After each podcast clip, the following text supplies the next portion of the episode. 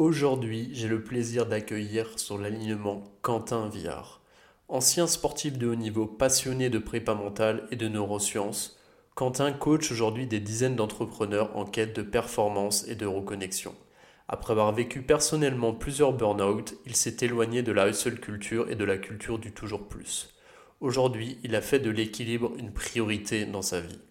On a parlé dans cet épisode de son parcours, de la growth mindset, de nos saboteurs internes, de la gestion des émotions et de productivité. Comme d'habitude, c'est un podcast riche en enseignements et j'ai vraiment pris un énorme plaisir à discuter avec Quentin pendant ces deux heures. Je vous souhaite une excellente écoute. Alors 5, 3, 2, 1. C'est parti. C'est parti, let's go. Bon, Quentin, je suis très heureux aujourd'hui de t'avoir sur le podcast L'alignement. Ça fait plaisir vraiment de t'avoir. Euh, je te suis depuis quelques temps sur les réseaux et j'ai déjà écouté euh, plusieurs de tes enfin, des interventions de ta part sur d'autres podcasts. Donc euh, voilà, Merci. ton positionnement et voilà tout ce que tu dégages, ça m'a vraiment touché et ça me parle, ça me parle vraiment. Bah tu sais qu'aujourd'hui, enfin sur ce podcast, on parle de l'alignement du corps, du cœur et de l'esprit je sais que c'est un sujet aussi. C'est l'histoire de ma vie. C'est l'histoire de ta vie, ouais, c'est ça. Donc, euh, je pense que t'as, voilà, c'est pour ça que je voulais t'avoir et je pense qu'on va explorer plein de sujets thématiques ensemble. Ce que je te propose, euh, bah, tu dois avoir l'habitude, hein, toi qui es invité souvent sur des podcasts, c'est qu'on fasse un petit tour de présentation, que tu parles un petit peu de toi et d'où tu viens. Euh, bah, l'idée, c'est que tu puisses prendre un peu ton temps euh, et expliquer, qu'on puisse comprendre, enfin, comment t'en es arrivé là aujourd'hui et puis euh, qu'on puisse un peu creuser derrière bah, tout ça, quoi.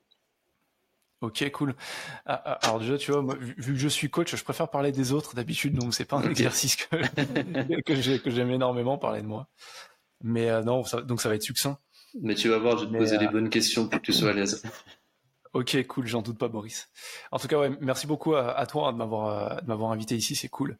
Euh, j'aime toujours bien ce, ce genre d'exercice et, et quand j'ai vu tu avais créé ce podcast, l'alignement, je me suis dit, mais euh, c'est top parce que ça résonne énormément. En fait, en moi, ça fait euh, des années que je suis plus dans cette quête de l'équilibre global. Ouais. Euh, je suis un ancien sportif de haut niveau, pour commencer par la base. Mmh. J'ai fait de la gymnastique depuis que j'ai deux ans et demi, je crois.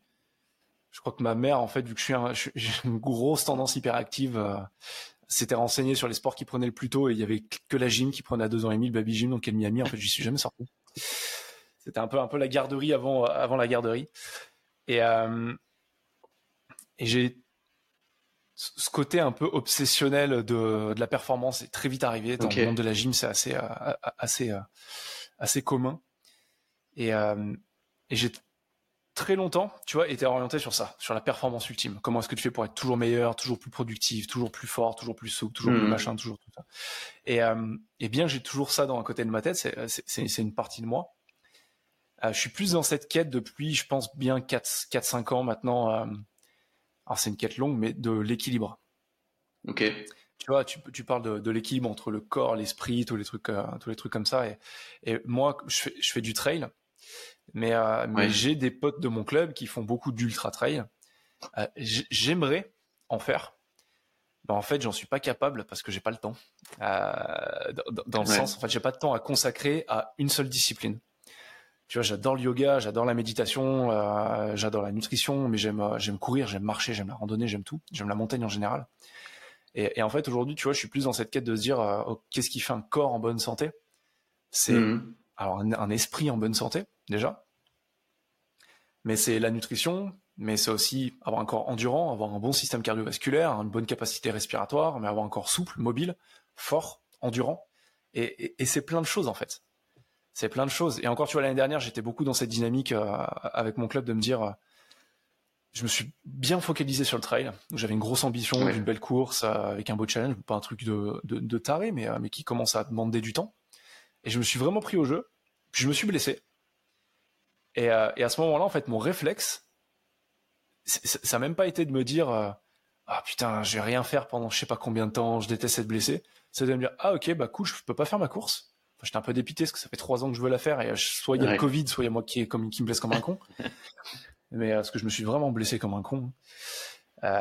et, et, tu te dis sur le coup, enfin, tu pourrais te dire, ah, c'est foutu, merde, un an d'entraînement pour ça. Et je me suis dit, ah non, cool, je vais pouvoir passer plus de temps à faire du yoga et je vais pouvoir passer, me remettre à faire plus de muscu, plus d'entraînement et plus d'autres choses, plus de vélo, plus tout ça. Ah, c'est génial. C'est vraiment ça, tu vois, qui m'a mis un, état d'esprit comme ça, de pouvoir être capable. Parce que moi, je me vois, ça m'est, ça m'est déjà arrivé de me blesser. Et encore, ça m'arrive mm. très rarement. Et quand je me blesse, mais même si c'est pour un mois, je fais rien, ça, je suis très frustré, quoi.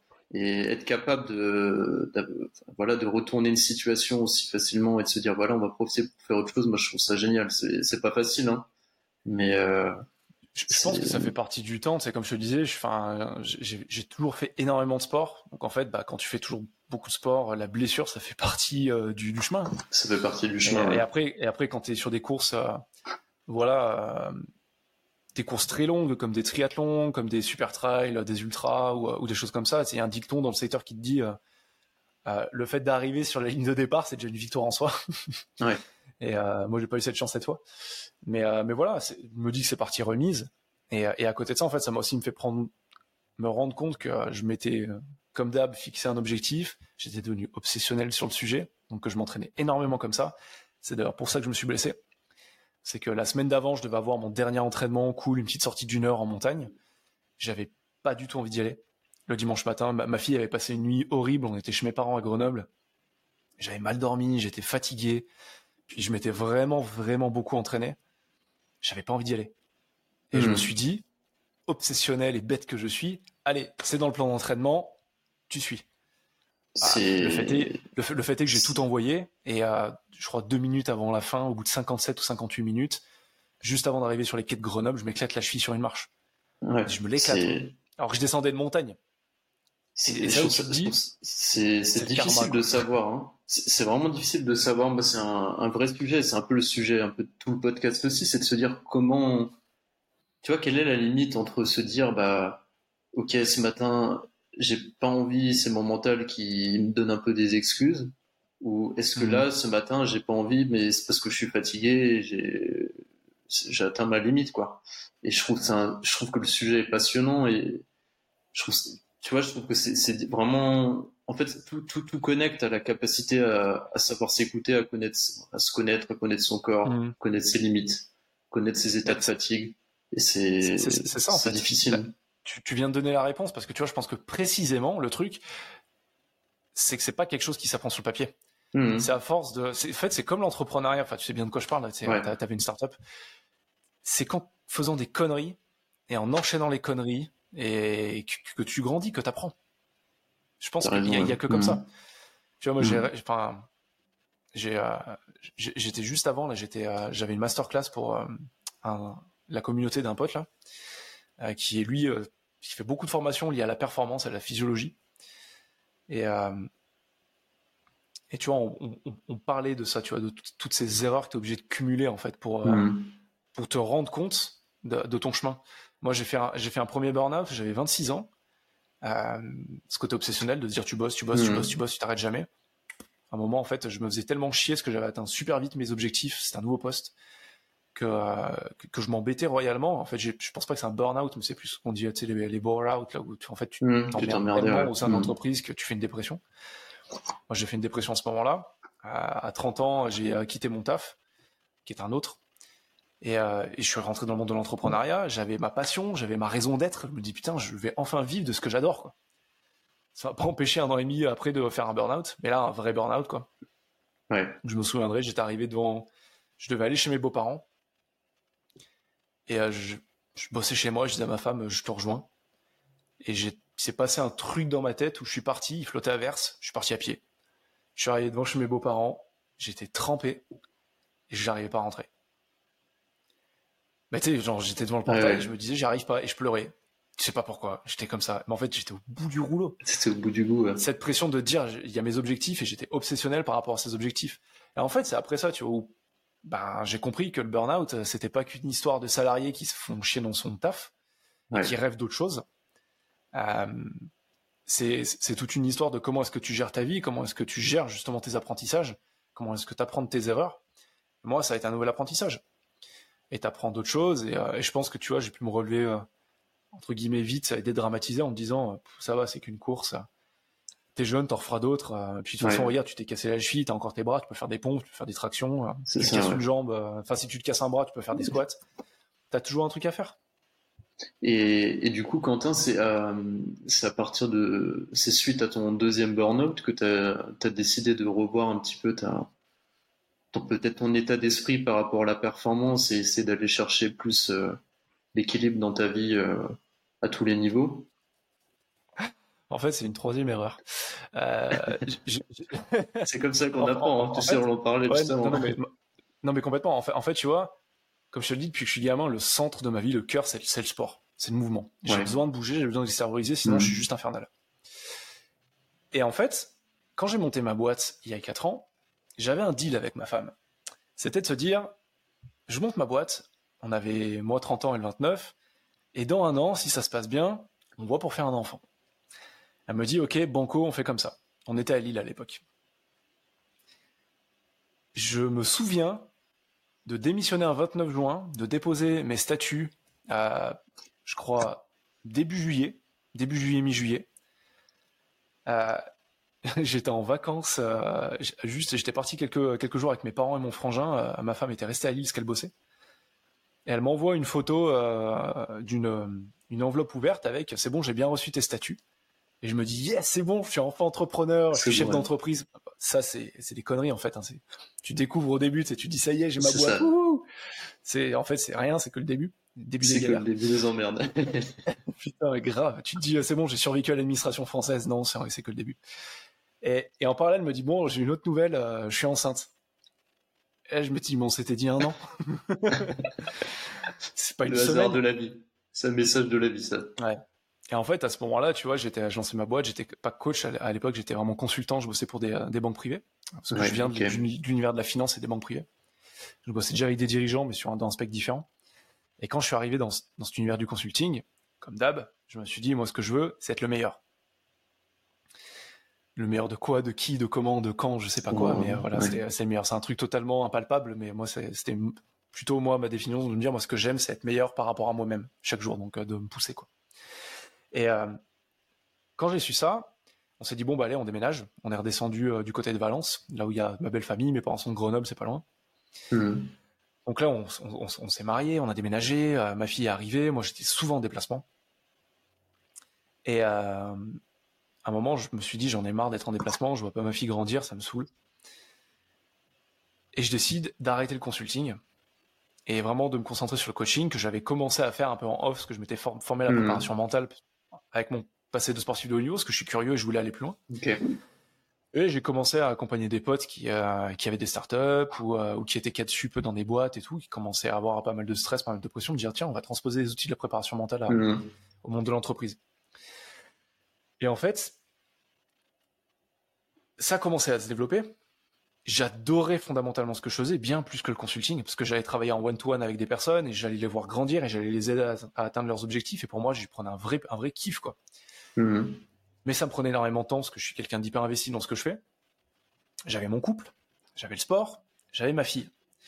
Et, euh, moi, mon père, euh, mon père était entrepreneur, maintenant il est à la retraite, mais il a toujours bossé comme un âne pour avoir ce que nous, pour nous offrir ce que lui n'avait pas eu. Il vient d'une famille de militaires, donc euh, il était tout le temps aux quatre coins euh, du monde euh, et il n'avait pas grand chose. Et, et moi, je me suis toujours dit, non, moi, je serais proche de mes enfants.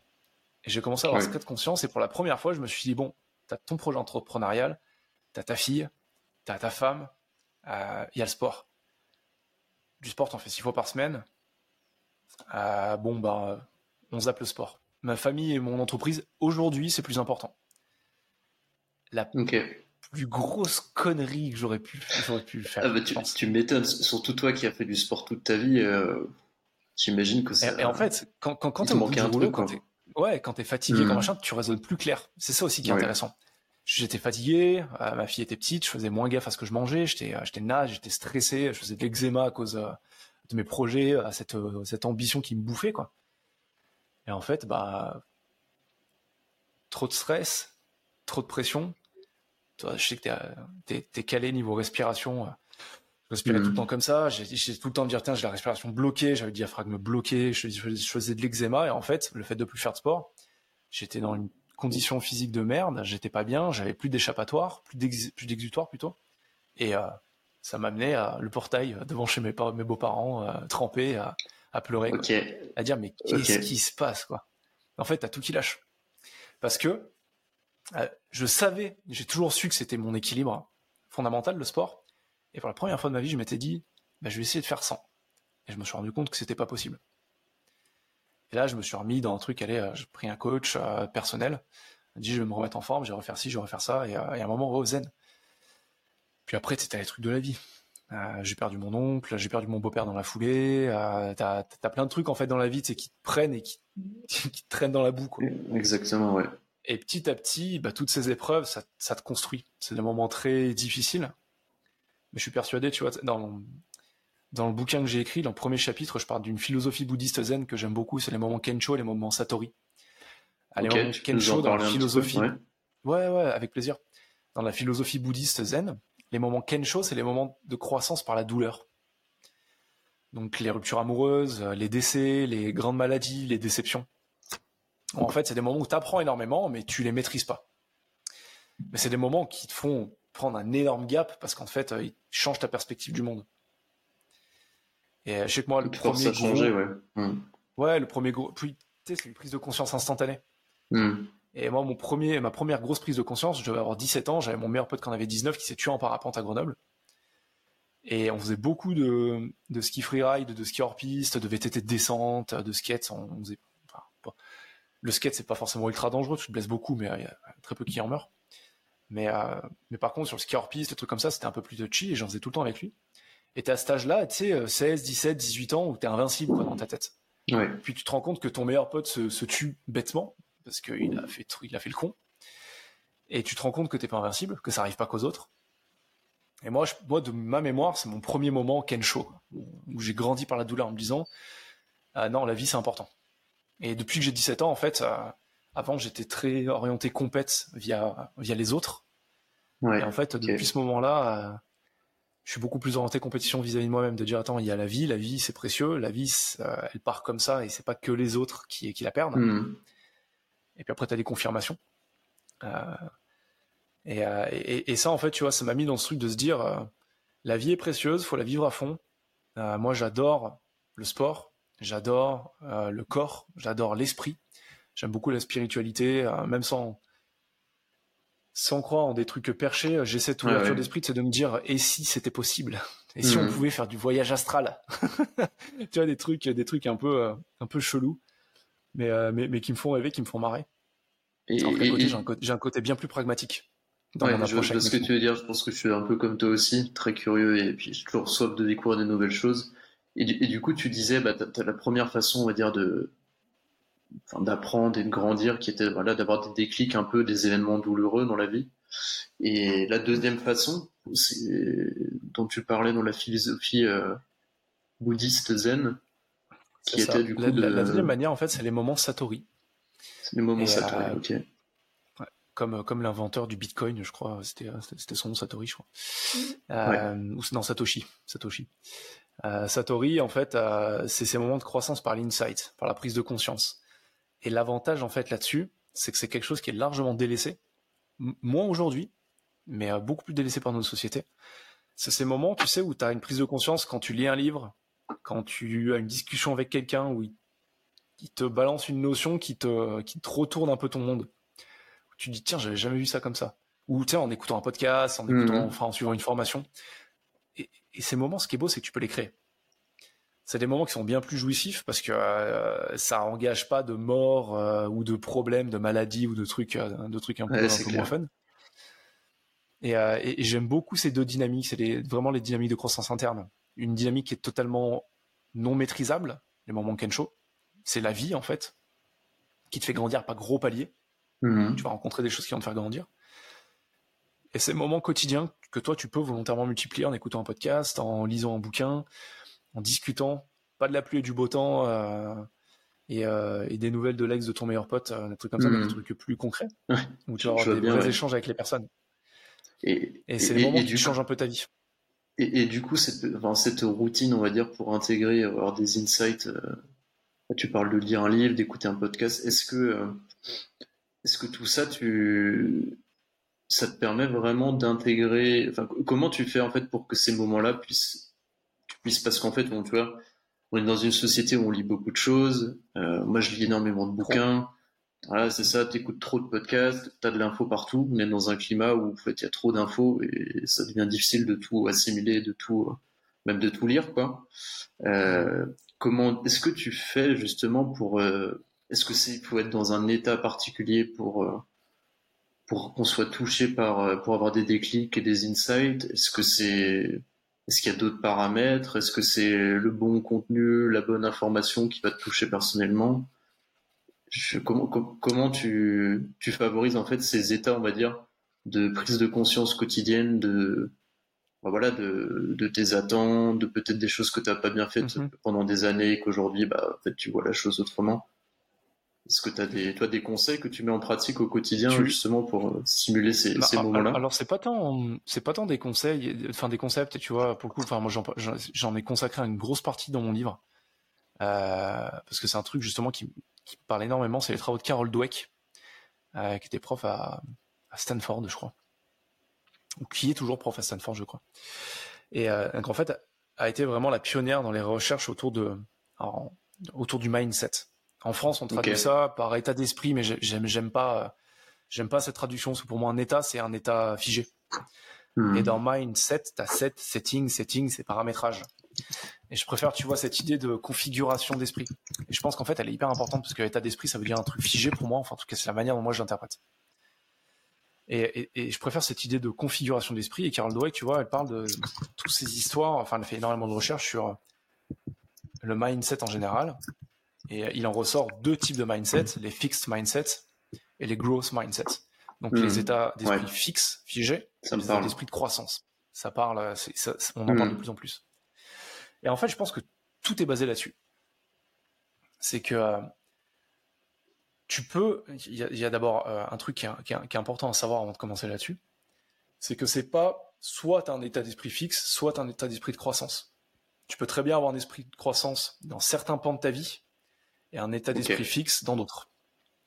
Et, euh, et en fait, le fait est que quand tu as un état d'esprit fixe, c'est que tu penses, tu penses, en fait, grosso modo, enfin, en, simplifiant, hein, tu penses être né avec un certain, une certaine quantité d'intelligence, une certaine, euh, une certaine quantité de compétences, de skills euh, et, euh, et, de talent, et que c'est figé que, euh, en gros, c'est un peu, tu vois, l'archétype de celui qui a passé son master, qui rentre dans le monde du travail et qui ne se plus jamais. En disant, c'est bon, je sais tout ce que j'ai à savoir. Hmm. Et, euh, ouais, je vois très bien. Et, puis, c'est la personne aussi qui a, qui a pas forcément envie de. Enfin, qui, qui, se sent pas d'aller euh, chercher plus, quoi. Enfin, pour moi, c'est un peu, c'est un peu l'idée aussi, quoi. Hmm. C'est l'idée, on a toujours fait comme ça. Tu vois, quand, es, quand tu, veux, dans le changement d'entreprise, ben, pourquoi on changerait ça? On a toujours fait comme ça et ça fonctionne. Oui, mais parce que euh, toi, t'as pas changé, mais l'univers change, le monde change, la société change, l'économie change, la dynamique change, tout qui change. Le monde a un perpétuel changement. Euh, et, c'est là où en fait se révèlent les états d'esprit de croissance. C'est de se dire qu'en fait l'intelligence que tu as, c'est qu'un point de départ. Euh, sans toutefois, tu vois, tomber dans cette idée de si tu t'entraînes bien, si tu mets toute ta volonté, si tu fais tout bien, tout comme il faut, euh, tu arriveras à devenir Einstein. Pour prendre une figure, euh, une figure populaire connue. Euh, c'est pas du tout ça. Mais c'est de se dire que, ok, aujourd'hui j'en suis peut-être là, mais si je bosse, si j'ai le bon état d'esprit, si je suis prêt à grandir, si je suis curieux, je vais mécaniquement m'améliorer. Et j'arriverai à obtenir telle ou telle compétence. Hmm. Et, euh, et d'ailleurs, c'est intéressant, tu vois, il y a, y a, Claire Jeanvrin, la CEO de, de Germinal, qui, qui hier faisait un post justement sur l'intelligence et euh, elle parlait de l'intelligence d'Einstein. Et elle, citait les travaux de Paul Graham, euh, qui, est un, auteur, un, psychologue que j'ai que j'ai suivi un moment. Et tu vois, qui, qui le dit. elle, elle le mettait dans son poste, et c'est vrai que c'est dans certaines de ses recherches et bouquins, c'est cette idée qu'une personne brillante vraiment brillante, avec un QI, euh, un quotient intellectuel très élevé, euh, si tu lui enlèves 20% de son intelligence, mais qu'elle a toujours les bons comportements et le bon état d'esprit, elle aura le même niveau de succès. Je peux pas te dire le fondement des recherches, tout ça, je suis pas allé chercher plus loin, mmh. mais, mais j'en suis persuadé. C'est pour ça que tu vois des personnes euh, qui sont brillants peut-être dans leur domaine ou qui, sont, qui le sont devenus à force de travail plutôt, euh, qui sont pas des génies qui n'ont pas révolutionné le monde, mais qui ont cette notion de succès, qui ont atteint cette, idéologie du succès qu'on a, qu'on a dans le monde occidental en tout cas. Je vais pas dire dans le monde en général, mais dans le monde occidental. C'est cette idée de travail, d'état d'esprit. C'est ça. c'est l'idée d'avoir aussi, ben, moi ça me fait tout de suite penser d'avoir l'idée d'avoir des routines, l'idée d'avoir euh, un état d'esprit où on accepte l'échec, on est capable de regarder, de se dire aujourd'hui ça n'a pas marché, mais la prochaine fois ça marchera.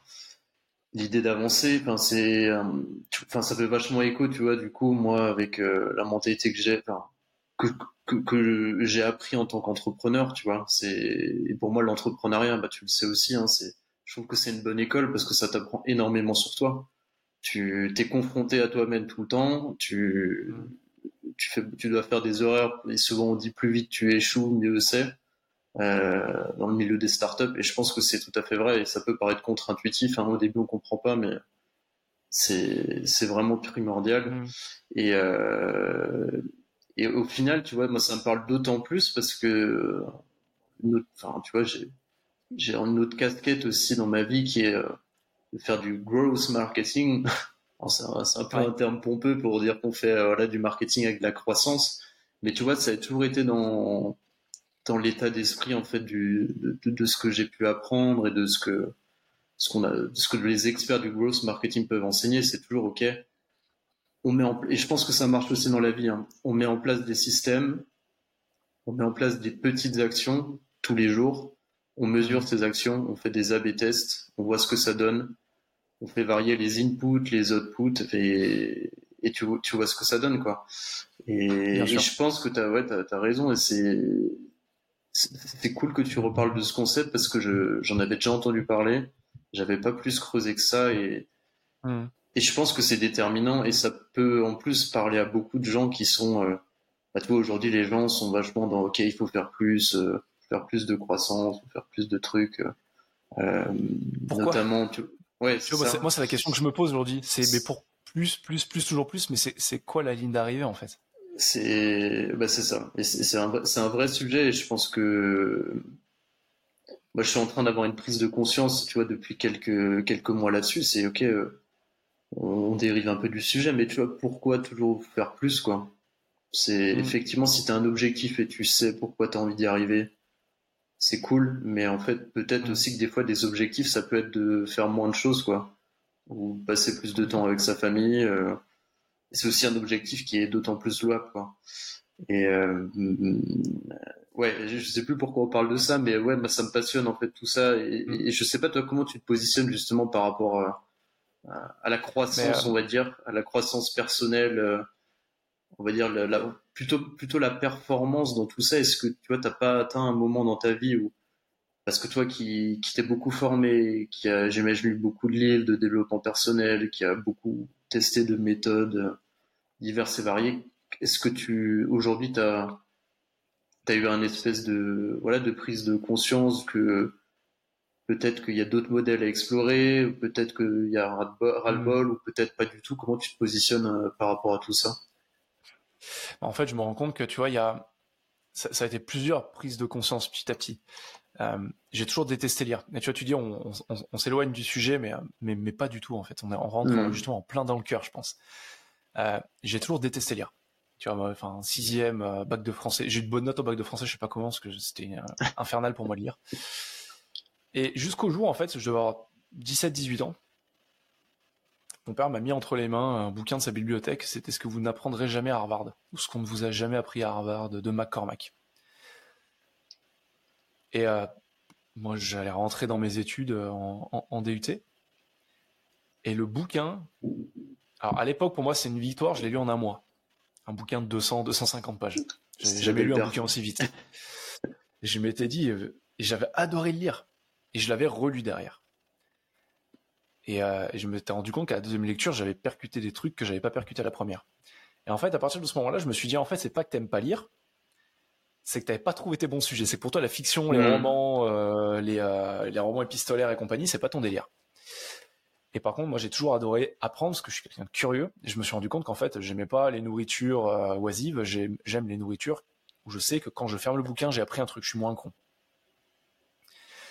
Et, euh, et en fait, à partir de ce moment-là, je suis tombé dans les classiques. Je commençais à regarder un peu les bouquins qu'il y avait autour, euh, autour du sujet. Je suis tombé sur les, les Anthony Robbins euh, Hmm. et compagnie. Évidemment, ouais. Et je suis vraiment retombé, tu vois, dans, dans, dans ce monde du développement personnel assez tôt. J'avais 17-18 ans, j'en ai 34 aujourd'hui. Et en fait, j'ai commencé à bouffer beaucoup, beaucoup, beaucoup de bouquins sur la com- pas que du développement personnel, hein, mais sur la communication, sur le leadership, euh, sur la psychologie, sur les sciences comportementales, parce que j'ai toujours aimé savoir pourquoi les Mhm. gens font ce qu'ils font. C'est ce qui me drive en fait. C'est d'ailleurs pour ça que je suis allé bosser dans des grandes boîtes, c'est euh, parce que c'est un bouillon de culture quand t'aimes la psychologie sociale. Quoi. Tu vois les interactions entre les gens, tu vois euh, comment ils fêtent les victoires, comment ils vivent avec les défaites, quand on leur refuse une augmentation, quand on leur refuse un poste, voir un peu comment ils se comportent. J'ai toujours trouvé ça hyper intéressant. Et euh, le truc, c'est que quand tu rentres dans cet univers du monde du développement personnel, aujourd'hui, j'en ressors beaucoup. C'est que je me suis rendu compte qu'à chaque bouquin que je lisais, je me disais Waouh, mais, mais ce mec, il est énorme. Il a tout compris à ce sujet. Et, euh, et moi, je connais rien, quoi. Faut que j'apprenne. Je ferme le bouquin, j'en ouvre un autre, parce que j'avais ma pile de 12 bouquins à lire. Tu sais, ce fameux proverbe qu'un CEO moyen lit 50 bouquins par an, donc tu te dis qu'il faut que tu en lis 50. Il faut que tu fasses pareil, ouais. Et, euh, et, et paf, tu dis, il faut vraiment que je me pose sur celui-là et que, euh, et, et que j'apprenne de, de cette personne. Et tu lis, t'en ouvres un autre, et tu te dis, ah, cette nana, elle est géniale. Elle a tout compris dans son sujet, quoi. Tu fermes et tu passes à autre chose. Et en fait, je me suis rendu compte qu'à chaque fois, vu que tu es dans de la consommation de data pure et dure, t'es pas en train de te rapprocher de la version idéale que t'as toi, de la version idéalisée, où t'es en train de te dire, euh, moi, mon rêve, c'est d'être telle personne. Tu creuses le gap, en fait. Parce que ce que tu fais, et c'est le cas, c'est le gros gros piège selon Mhm. moi. hein, c'est c'est vraiment quelque chose de personnel. On peut très bien dire le contraire. Le développement personnel, c'est une super dynamique. C'est-à-dire que tu dis moi, ce que je veux, c'est être un peu meilleur chaque jour. Et fondamentalement, c'est mon motto, c'est de me dire moi, ce qui me drive, c'est d'être un peu meilleur chaque jour, un peu meilleur au quotidien. Et, euh, et, et à côté de ça, en fait, je me suis rendu compte que quand tu es dans de la consommation du développement personnel, ça peut être hyper touchy, hyper dangereux. Hmm. Parce qu'en fait, tu creuses un gap et tu renforces ce sentiment de je suis pas assez. Je suis pas assez intelligent, Ok. je suis pas assez bon, je suis pas assez, je suis pas assez développé, j'ai pas assez de connaissances. Et, et c'est chaud. C'est chaud parce que euh, parce qu'en fait, ça nourrit ce sentiment de mal-être et ce syndrome de l'imposteur, de comme quoi, en fait, euh, toutes ces personnes qui ça fait 20 ans qu'ils lisent des bouquins sur le développement personnel et qui en ont toujours rien fait. Ouais, je suis Parce que c'est pas le bon moment et je serai prêt quand? Mais quand quoi? Et tu vois, je parle de ce truc de se dire, tu vois, tu dis euh, dans le monde des startups, euh, voilà, euh, fail forward, fail fast. Euh, vraiment plante-toi en amont et plante-toi le plus vite possible. Il faut lire 50 bouquins par an. Il faut toujours faire plus parce que c'est la croissance qui amène la croissance. J'aime toujours me poser cette question de euh, et si c'était pas vrai? Je suis entièrement d'accord avec toi. Il y a plein de choses que je ferais différemment en me disant, putain, j'aurais dû me planter 20 fois, 20 fois Mhm. plus vite au début, tu sais, hein, quand j'ai lancé ma boîte il y a 4 ans. Mais c'est comme ça, c'est tout. C'est euh, c'est la vie. Ça t'apprend des leçons. Et je pense que les leçons qui t'arrivent, elles t'arrivent quand t'es prêt à les recevoir. C'est tout. C'est pas pour rien qu'il y a des personnes qui vont faire 10 fois la même connerie avant de prendre conscience de cette connerie. Euh, mais tu vois, par exemple, tu parles des routines. Moi, je suis persuadé que la discipline et la routine, c'est pas un, c'est, un terme qui est hyper mal vu parce que euh, ça, a ce terme ça a cette connotation militaire, Ouais, je suis alors d'accord. que c'est le se- Hmm. pour moi c'est le secret du bonheur. Plus tu crées, tu as parlé de système, plus tu crées des systèmes, des routines, des, des habitudes, des, euh, des, des cadres, t'appelles ça comme tu veux, des structures, plus ta vie est facile. Pour beaucoup de personnes, c'est, enfermé, parce que les gens veulent fuir la routine, on a ce côté hédoniste, surtout en France, à se dire non, mais il faut profiter de la vie, la vie est courte. La majorité des personnes qui disent ça, j'en ai fait partie pendant longtemps, c'est juste une façade pour se cacher du fait que il y a plein de trucs qui sont pas résolus en toi, il y a plein de trucs sur lesquels tu veux passer à l'action, mais t'es pas capable de le faire, euh, parce que tu te laisses pas le choix. Tu te laisses pas cette latitude. Et tu prends pas le temps de bosser sur toi. Euh, c'est peut-être un peu cash ce que je dis, mais pour moi, tu vois, une structure, ça a pas à t'enfermer. Une boîte à chaussures, c'est une boîte. Mais, mais une structure n'a pas à être une boîte dans laquelle tu t'enfermes. Au mmh. contraire, tu vas, tu vas mettre en place des routines, tu vas mettre en place des systèmes dans ta vie qui t'enlèvent une charge mentale de dingue. Parce que vu que c'est automatique, t'as plus à y penser. Oui, c'est ça, c'est ça, je suis, d'accord. Et c'est pour ça que moi j'aime beaucoup les routines, hein. c'est que t'as plus à y penser. Tu, tu, bah, forcément, tu développes des nouvelles compétences, mmh. des habitudes, euh, des nouvelles choses, et, ça t'amène forcément du progrès. Et t'as pas à y réfléchir, t'as pas cette charge mentale. Et, ça t'apporte forcément du progrès? Non, pas forcément. Parce que c'est là, en fait, où est tout le piège des routines et des habitudes. Ah, je me suis pris le bec il y a gentiment, hein, pas méchamment, sur LinkedIn avec, euh, avec le CEO d'une boîte, je sais même plus laquelle, euh, qui balançait de toute façon les routines, les trucs de développement personnel, des coachs à la con. Euh. C'est, n'importe quoi. Moi, le matin, je me lève, je bois un café, je bouffe un croissant, un pain au chocolat, et je commence à bosser de mon lit, et c'est comme ça que je suis plus productif. c'est une routine, ça aussi. Non mais voilà, non mais c'est exactement ça. Et il dit les routines c'est con. Et c'est là où je lui ai dit mais tu sais là ce que tu es en train de dire, c'est une routine, c'est la tienne. Je te garantis pas que là là là t'as 28, 30 ans, je te garantis pas qu'à 50 ans tu auras toujours la même. Et si tu as la même, je te garantis pas que ta santé sera au top. Mais euh, mais ce que ce dont tu dois prendre conscience, c'est que c'est une routine. Après, en préparation mentale, on parle de routine de performance parce que c'est des routines que tu vas travailler pour te pousser vers, vers la performance. Et pareil, par performance. Moi, j'en parle beaucoup. Il y a pas qui me disent, ouais, mais tu fais partie de ces gars qui sont euh, comme euh, David Goggins, c'est euh, toujours plus, faut, faut y aller, faut, faut, faut se flageller, faut toujours être le meilleur et tout. Non, la performance, pour moi, c'est un concept qui est hyper relatif. Si ton concept, c'est ton ambition, c'est de développer une boîte de malades et d'être côté au CAC 40 dans les dix prochaines années, cool. C'est une notion de la performance. Mais si ta notion de la performance, c'est dans les deux ans de créer une boîte qui te permette de vivre, de déménager à la montagne, d'avoir ton petit potager, tes poules, et, euh, de pouvoir profiter de la vie avec ta femme et tes enfants ou ton chien si tu veux pas d'enfants, très bien. La notion de performance est, totalement relative. Elle est relative et individuelle. Du coup, c'est complètement. Amène la question, c'est qui, comment est-ce que tu fais toi quand tu, bah, tu bosses avec euh, des entrepreneurs et autres pour justement euh, bah, les, aider à, avoir une meilleure connaissance aussi de leurs envies, de leurs besoins. Est-ce que tu, est-ce que tu, tu proposes des outils d'introspection? Est-ce que c'est des des exercices euh, que tu proposes? Qu'est-ce que tu parce que c'est on pense tout savoir de toutes ces envies et puis c'est pour moi c'est vraiment un travail quotidien de prendre du temps pour soi pour essayer de savoir qu'est-ce qu'il y a, qu'est-ce qu'on ressent, quelles sont les envies profondes, quelle est sa mission, quelles sont ses valeurs. Est-ce que pour toi tout ça c'est c'est vraiment important? Comment tu comment tu fais? Bah, imaginons que j'arrive, j'ai envie de bosser avec toi. Euh, est-ce que ça, est-ce qu'on commence par là, grosso modo, j'imagine, avant de vouloir faire de la performance pour de la performance, ou, pas du tout? En fait, la grande majorité des coachs, tu vois, ils s'arrêtent à, l'insight, à la prise de conscience. À travers du questionnement, tu vas faire prendre conscience à la personne de certains de ses biais, de certains de ses angles morts, de choses qu'elle voit pas. Tu vas la faire shifter un peu, lui faire voir le monde différemment, et souvent ça s'arrête là. Euh, et moi, pendant longtemps, je me suis aussi arrêté à ça. Après, je faisais du training, euh, où je dis voilà, maintenant, au niveau de la physiologie, voilà comment tu peux optimiser ta journée le matin, comment tu peux l'optimiser le soir, comment tu peux optimiser tes entraînements sportifs, comment tu peux optimiser ta nutrition, ton sommeil, comment tu peux optimiser toutes ces petites choses. Mais euh, on se rend compte qu'en fait, au bout d'un an, souvent la majorité des bénéfices euh, d'un coaching sont estompés à 80%, 70-80%. C'est ce que les études en tout cas montrent. Hmm.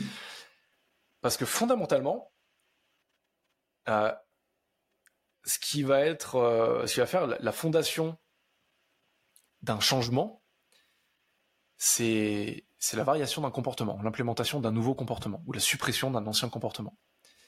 Et ça, ça se passe au niveau neuronal. Ça se passe à travers la hmm. répétition, à travers un entraînement qui est plutôt ce qu'on appelle, enfin, moi, je, travaille euh, avec un enseignant de Stanford qui s'appelle Shirzad Chamin, Shirzad Chamin, avec qui je bosse depuis euh, plus de six mois maintenant, euh, qui a sorti un super bouquin qui s'appelle Positive Intelligence. Et en fait, il a sorti euh, tout un programme, un outil de coaching qui te permet au quotidien de bosser sur tes saboteurs internes.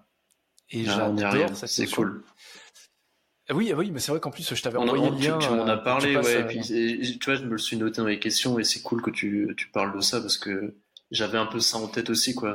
Bah, du, coup, mm. parle-nous-en parce que je trouve ça vraiment hyper intéressant. bah, je, vais, je vais y venir, tu vois. Là, c'est, on l'abordera peut-être un peu plus en détail après, mais, mais pour l'instant, tu vois, c'est plutôt de se dire que il y a la vision du coaching qu'on a il y a le changement comportemental qu'il y a derrière. Et ça, le coaching a beaucoup de mal à le faire. Euh, parce que tu as des clients qui vont être hyper carrés. Et, euh, et, et, ça, ça j'adore bosser avec des clients qui sont ultra motivés par cette envie, tu vois, d'améliorer leur vie. Euh, et, tu vois, tu vois, j'ai envie de casser une idée reçue, hein, mais 80% de mes clients ont, zéro problème. Vraiment zéro problème. Ils ont une boîte qui tourne, leur vie se passe bien, ils ont ce qu'ils veulent, ils ont atteint grosso modo leurs objectifs, mais ils ont envie de plus ils ont envie d'autre chose, ils ont envie d'arriver à un autre stade. Mmh. Développement d'eux-mêmes, de leurs relations, mais de leur business aussi. Euh, et, en fait, tout ça, tu vas effectivement le travailler en prenant conscience que tu as des schémas comportementaux automatiques, ce que j'appelle des saboteurs. Euh, parce que c'est plus mignon, c'est des petits personnages qui vont te saboter de différentes manières. Euh, c'est ni plus ni moins qu'en fait des, des réactions automatiques qu'on a, qui viennent de notre enfance, qu'on a construit pour survivre physiquement et émotionnellement dans notre environnement. Parce qu'il faut pas oublier que le but de notre cerveau, c'est pas du tout de nous rendre heureux, hein, c'est euh, juste de nous faire survivre jusqu'à l'âge adulte, euh, le temps qu'on transmette nos gènes à la génération suivante. Après, techniquement, une fois qu'on a fait ça, on peut s'en aller en paix.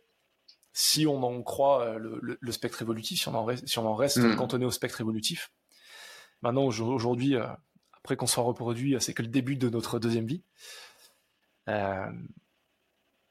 et, et, ce qui est intéressant, c'est que tu vois, on a tous cette capacité illimité à se saboter de, de différentes manières. Il n'y en a pas 50, hein, il y en a, hmm. on a notre capacité à tout juger, nous juger nous. Euh, tu vois, quand tu te lèves le matin et tu te dis putain, mais t'es vraiment trop con d'avoir fait ça hier, mais euh, quand est-ce que tu vas prendre la leçon? Ou euh, allez, t'as encore fait la même connerie, oh réveille-toi. Et pas où tu te parles mal, où tu dis que t'es pas assez beau, que t'es pas assez intelligent, que t'es pas que t'es pas assez méritante, que euh, que tu arriveras jamais, que de toute manière c'est toujours les autres qui arrivent, c'est pas toi, euh, que toi t'as pas de chance. Euh. Tu vois ça, ça ce sont des schémas comportementaux automatiques. Et, tous les dialogues internes qu'on peut avoir, quoi. C'est d'autres l'appellent la petite les dialogues internes, le mental. La, critique interne. C'est ça. Exactement. La critique interne, le dialogue interne, on l'appelle en préparation mentale. en fait, c'est on a tendance, c'est ça le plus, vicieux, hein, c'est que vu que ça arrive de notre enfance, qu'on a construit dans notre enfance pour un but bien précis et utile, parce qu'avant que tu sois adulte, tu as besoin des adultes pour prendre soin de toi et te faire survivre. Tu as besoin d'eux, tu as besoin de, te tenir à carreau, de rentrer dans le moule. Et euh, d'où l'influence des cultures, d'où l'influence de l'éducation, d'où l'influence de plein de choses. Euh, tu as besoin de ces schémas comportementaux euh, pour t'aider à survivre. Mais une fois que tu es adulte, tu as les muscles, tu as le cerveau, euh, tu as, tout pour survivre, techniquement. Mais sauf que ces schémas euh, psychologiques, ils sont déjà entrés, déjà ancrés en toi. Donc ils sont totalement visibles.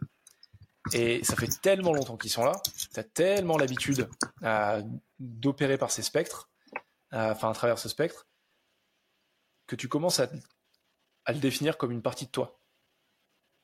Tu sais, quand tu dis, bah, je suis comme ça, c'est tout. On dit mais tu peux pas arrêter de faire ça. Bah non, c'est comme ça. Je suis, je suis comme ça, c'est tout. Et en fait, non, pas du tout. Euh, tu vois, tu as encore ce fort, euh, ce, cette idée hyper forte de comme quoi personne ne change. C'est pas vrai. C'est pas vrai. On peut tous changer. Et aujourd'hui, justement, les études autour de la plasticité euh, cérébrale, de la plasticité neuronale nous le montrent. On pensait qu'avant, tu avais une, une quantité d'intelligence, tu avais les intelligents, les moyens et les bêtes en fait, on se rend compte aujourd'hui qu'on peut gagner des points de QI à travers certains entraînements pas hyper compliqués. Et que même à 80 ans, tu peux créer de nouvelles connexions neuronales, tu peux créer de nouvelles choses, tu peux apprendre, mmh. tu peux développer des points de QI à 80, 85 ans.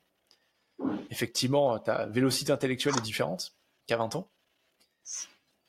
Mais euh, le cerveau fonctionne de manière différente. Et, on, et on, depuis 10 ans, on est en train de revenir sur énormément de préconceptions, d'idées préconçues plutôt qu'on avait sur le fonctionnement du mmh. cerveau et on démonte beaucoup d'idées de, la psychologie euh, basique. Et tu vois, tu me dis, euh, tu bosses avec moi sur quoi tu commences bah Moi, c'est d'abord poser des questions euh, bêtes comme Ok, tu fais ça, pourquoi? Et pourquoi? Et pourquoi? Et pourquoi? Et pourquoi? Ah, Tu peux m'en dire plus? Et le but, en fait, c'est juste. Ouais, ouais, c'est ouais, c'est le simple quoi du, bah, du, toyotisme. Euh. Exactement. non, mais moi je connais cette notion de du marketing, mais au final ça marche aussi pour nous, quoi. Bien sûr, mais euh, hmm. en, fait, en fait, en fait, cette, cette idée, elle a, le marketing s'en est inspiré, mais c'est, euh, c'était dans le processus de qualité de du fondateur de Toyota. J'avais lu ça dans le bouquin il y a longtemps. Hein. Ça me revient maintenant. Qui, quand il y avait un problème dans son équipe, il posait cinq fois la question pourquoi. En fait, souvent, au bout de cinq fois, tu as la réponse.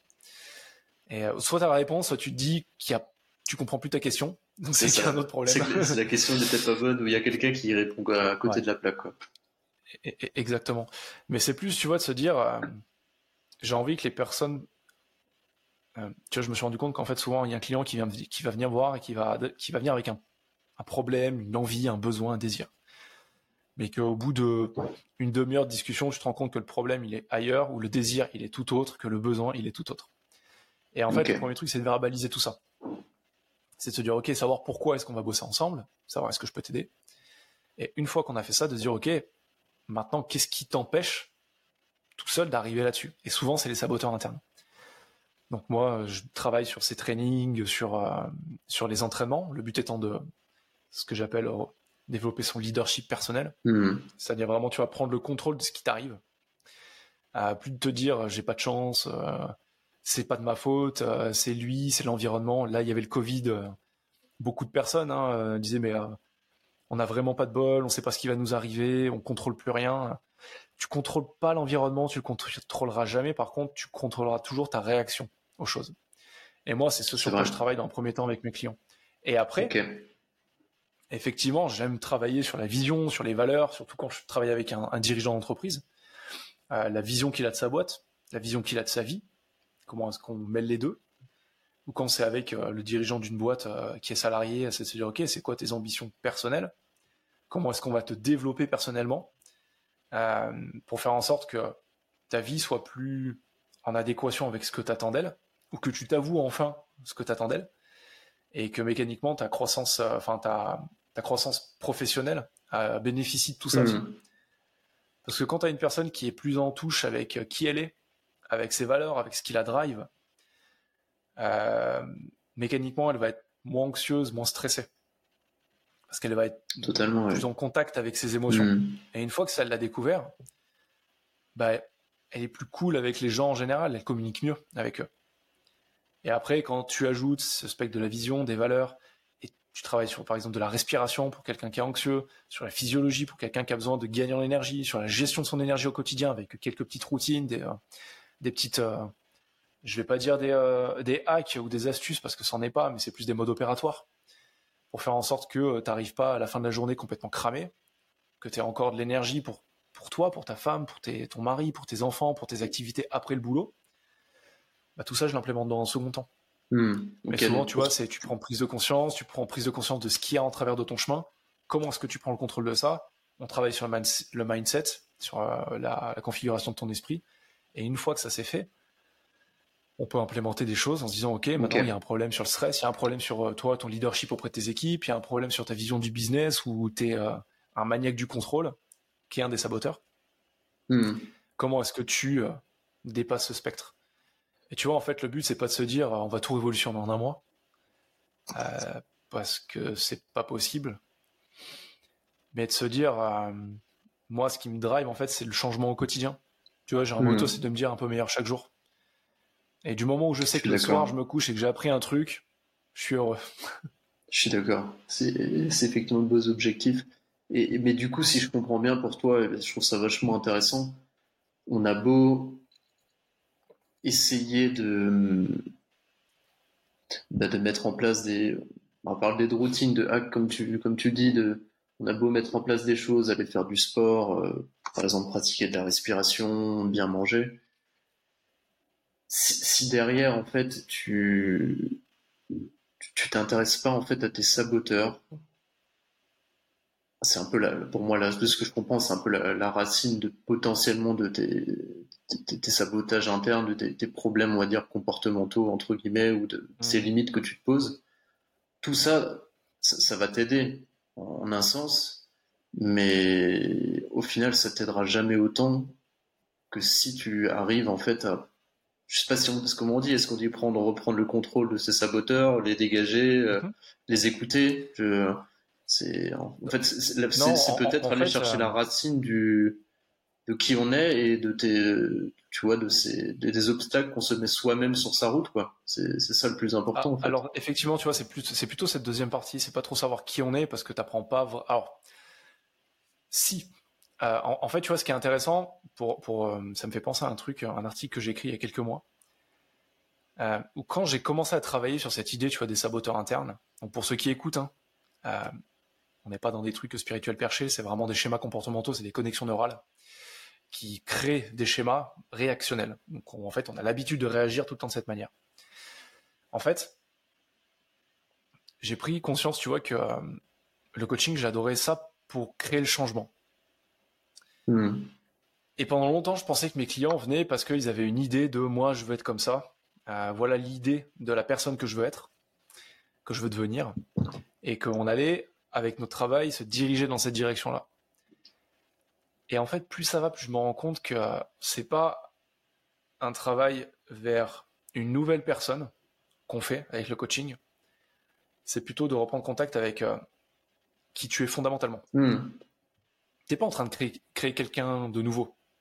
Parce qu'en fait, quand on est petit, quand on est enfant, euh, avant que la culture, la société, euh, nos parents, grands-parents, amis, euh, professeurs qu'on rencontre viennent déposer des notions qui vont construire en fait notre ego, petit à petit, on est juste des êtres purs, où on n'a pas d'ego quand on est gamin. On est content pour rien, on n'est pas content pour certaines raisons, on, touche avec nos émotions, c'est quand on n'est pas content, c'est quand on est content. On est curieux, on pense de manière, euh, on pense en arborescence et on est hyper créatif, pas de manière linéaire.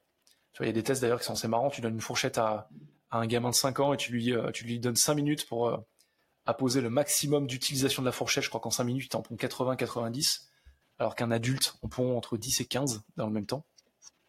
Et il a mal au crâne, l'adulte, à la fin, mmh. parce qu'il a trop réfléchi. Tu vois, en fait, on a trop de trucs qui sont ancrés en nous et fondamentalement, quand on est petit, on a cette joie de vivre, on a cette joie juste d'être là, présent. On n'est pas, on se fait, on se fait pas chier avec le passé, on se fait pas chier avec le futur. On est juste heureux, en bas. Et il nous arrive des choses dans la vie qui vont développer notre ego, qui vont développer notre expérience de ce qu'est la vie et qui vont nous construire. Et en fait, ça, ça va nous suivre. Ça va nous suivre tout au long de notre vie. La famille dans laquelle on est, les choses qu'on a rencontrées, ça, hmm. ça développe certaines, euh, certains comportements. Et ces comportements, en fait, c'est donc, euh, notre juge interne qui va nous juger nous, qui va juger tous les autres. Tu sais, quand es, comme je te disais, tu es tout le temps en train de te dire que tu es nul, que t'es pas assez fort, que c'est normal que tu n'y arrives pas, c'est normal que tu encore réussi, cette, enfin que tu encore euh, rencontré cet échec parce que tu es, un blaireau ou, ou en moins que rien. on a tous une manière différente de s'adresser à nous-mêmes.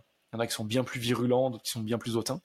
Moi, mon juge interne, je sais qu'il est extrêmement dur avec moi. Moi, je m'insulte systématiquement. Maintenant, j'ai appris à reprendre le contrôle par rapport à ça. Mais ça m'a pas mal pourri pendant, pendant pas mal d'années.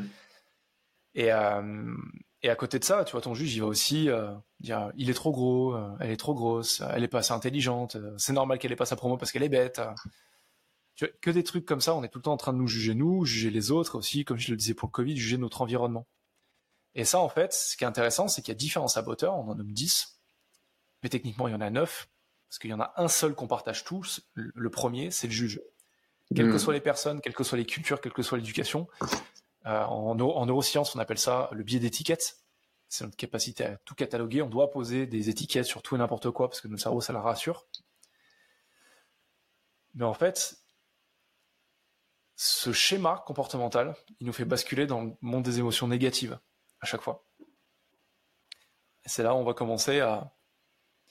Quand tu commences à laisser la place à ton juge, tu n'es plus en contrôle, c'est lui qui prend les rênes, et tu commences à évoluer à travers plus de stress, plus d'anxiété, plus de frustration, de peur, de colère. C'est à chaque fois lui qui va, qui va, lui façon de parler, qui va initier cette émotion négative. En tout cas, qui va la faire perdurer. Et après, lui, il va déclencher d'autres comportements qu'on appelle les saboteurs. Et c'est des comportements, enfin, je vais, t'en parler, ceux qui écoutent, ils vont tout de suite connaître. c'est celui l'agité, celui qui s'arrête jamais, où tu vas avoir le contrôleur, tu vas avoir celui qui veut tout le temps contrôler, ou celui qui évite tout, ou celui qui veut faire plaisir à tout le monde, ou le maniaque, le hmm. perfectionniste. Tu vois, c'est autant de schémas comportementaux qu'on va tous, on, on, les a pas tous, mais on va en avoir deux, trois principaux qui vont entre guillemets nous caractériser. Ok.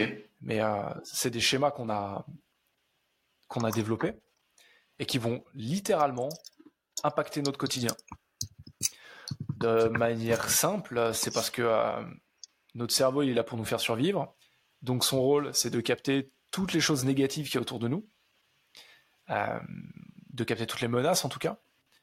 Et notre cerveau de la survie, notamment l'amygdale, qui est le siège des émotions primitives, des émotions négatives, est par exemple en constant, en constante interaction avec notre lobe préfrontal, qui est lui le hmm. siège plutôt de la rationalité, de la pensée, de la temporalité, de la présence. Mais ce qui est intéressant, c'est qu'ils se font tout le temps un feedback du matin au soir. Mais il y a un déséquilibre qui est énorme du fait que on perçoit plus vite la négativité. Pour euh, 10 messages envoyés de notre amygdale, donc 10 signaux d'alerte de notre amygdale, de notre cerveau de la survie, vers notre lobe préfrontal, qui est le siège du contrôle, euh, notre siège du contrôle va avoir le temps de lui répondre une fois. Donc, euh, tu, tu, vois, c'est, enfin, euh, pour, pour, imaginer le truc, c'est t'as ton amygdale qui fait c'est la merde, c'est la merde, c'est la merde, c'est la merde, c'est la merde, c'est la merde à longueur de journée. Et le temps que euh, lui ait dit dix fois c'est la merde, en disant on va tous mourir, ton, ton lobe préfrontal a le temps une seule fois de dire oh oh oh zen, on se calme, ça va, ça va bien se passer. J'ai regardé, c'est pas dangereux. Mais euh, mais il y a un énorme déséquilibre. Et en fait, ce qu'on appelle ce qu'on appelle les saboteurs, ce sont des réactions comportementales qui vivent dans cette partie de la du cerveau, dans le cerveau de la survie euh, et, en fait, nous, notre but, ça va être de développer euh, nos muscles mentaux qui nous permettent de reprendre le contrôle, d'intercepter ces saboteurs, ça c'est un réflexe, et après de prendre le contrôle sur, euh, sur eux. Et sur, ces, sur ces schémas comportementaux. Et en fait, c'est ça que j'adore dans cette philosophie, dans cette idée, c'est qu'à travers des exercices tout simples de présence où tu vas t'ancrer, tu reprends le contrôle. Et c'est quoi C'est des exercices de de méditation entre guillemets ou comment c'est quel type d'exercice ça, ça, ressemble beaucoup à des exercices de méditation, mais euh, mais c'est des, exercices beaucoup plus opérationnels et activables. Euh, tu vois, la méditation, euh, moi je, la pratique depuis 7 ou 8 ans, je pense. Et quand je parle avec tous les pratiquants de méditation, il y en a énormément qui, qui adorent, mais qui adorent le moment où ils sont en, état méditatif.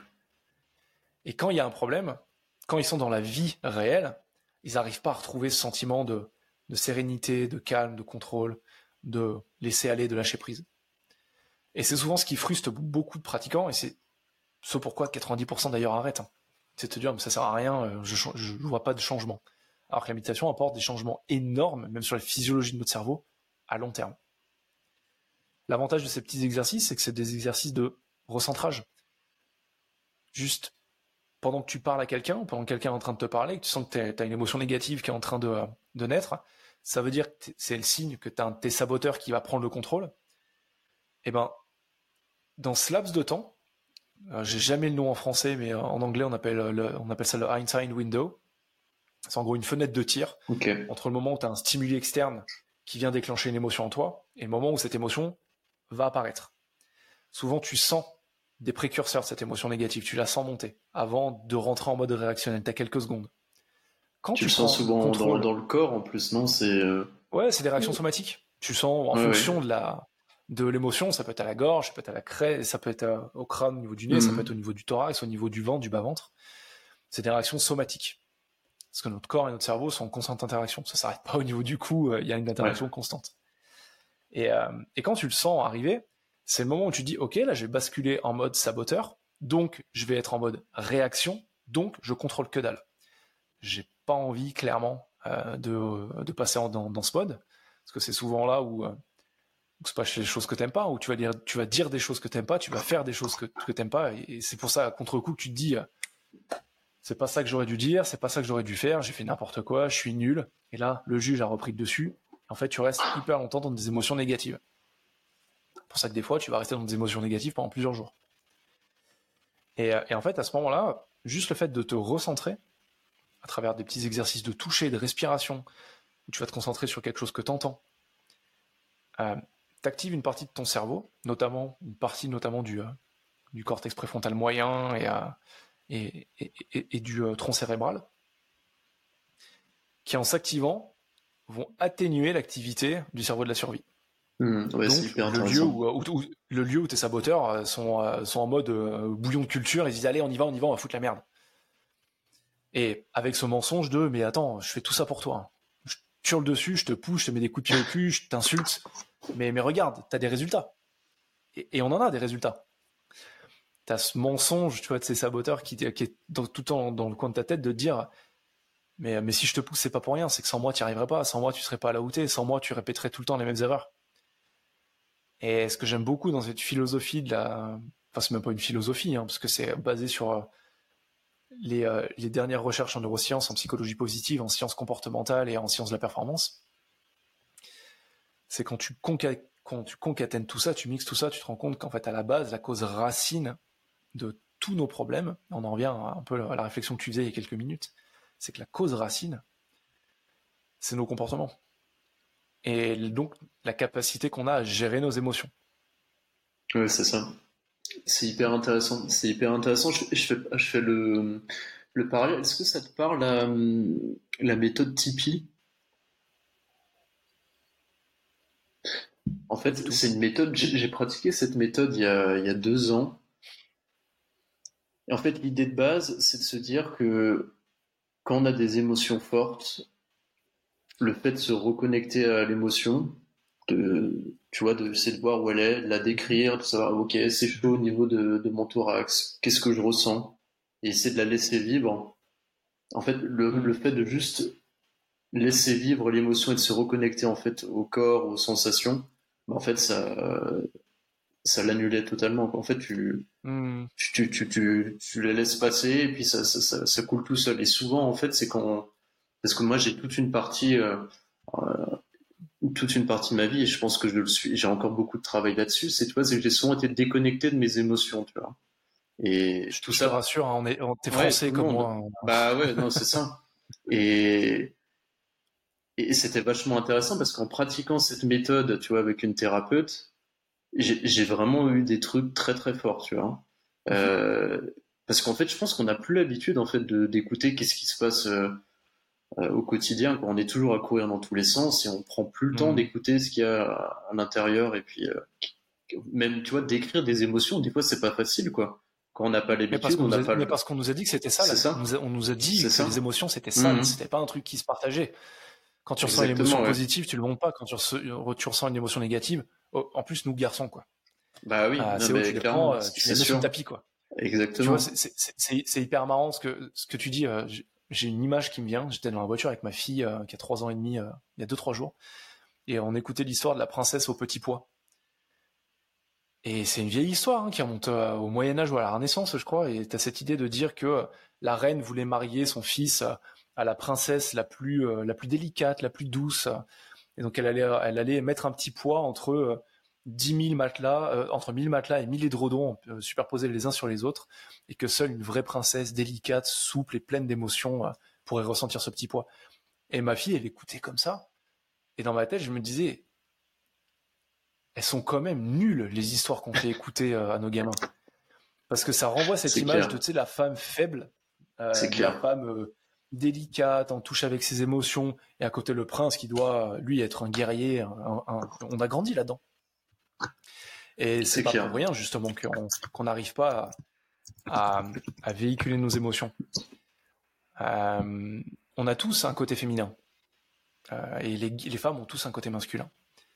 Mais, mais nous, les hommes, on a énormément perdu euh, ce contact avec notre féminité, entre guillemets. Et moi, je vois rien de péjoratif à ça. Mmh. D'accord. Moi, ma femme, quand, quand, on s'est rencontrés il y a 12-13 ans, elle me dit Mais toi, t'es un, un, mec en or, je m'envoie pas de, de fleurs mais dans le sens où euh, tu es énormément en contact avec tes émotions et tu perçois très vite les émotions des autres. Et en fait, comme je disais, mais euh, moi, mon père bossait beaucoup, euh, mon grand-père aussi, et j'étais tout le temps avec ma mère, ma tante, ma grand-mère. J'ai été élevé par des femmes, clairement. Et une, et une tante psychologue qui arrêtait pas de me dire non, mais dis-moi ce que tu ressens. c'est bien, il faut que t'en parles. C'est bien, t'avais l'habitude. et, au début, je, te, je suis un bonhomme. Tu me dis, pas ça. moi, je, moi, je me bagarre dans la cour de récré. moi, j'étais fan de Sangoku, Dragon Ball Z. J'étais, oh, les émotions, c'est bon, quoi. Mais, mais en fait, c'est extrêmement intéressant d'être en touche avec cette, en contact avec cette, on peut appeler ça cette, cette, cette part féminine de nous, mais je, je sais pas si c'est vrai ou pas. Non, mais je pense que c'est même humain. En fait. Je pense que c'est juste humain. peut-être que les, les, carcans, les dogmes ont fait que aujourd'hui les modèles on a masculins. ça à la féminité. Ouais, c'est ça, exactement.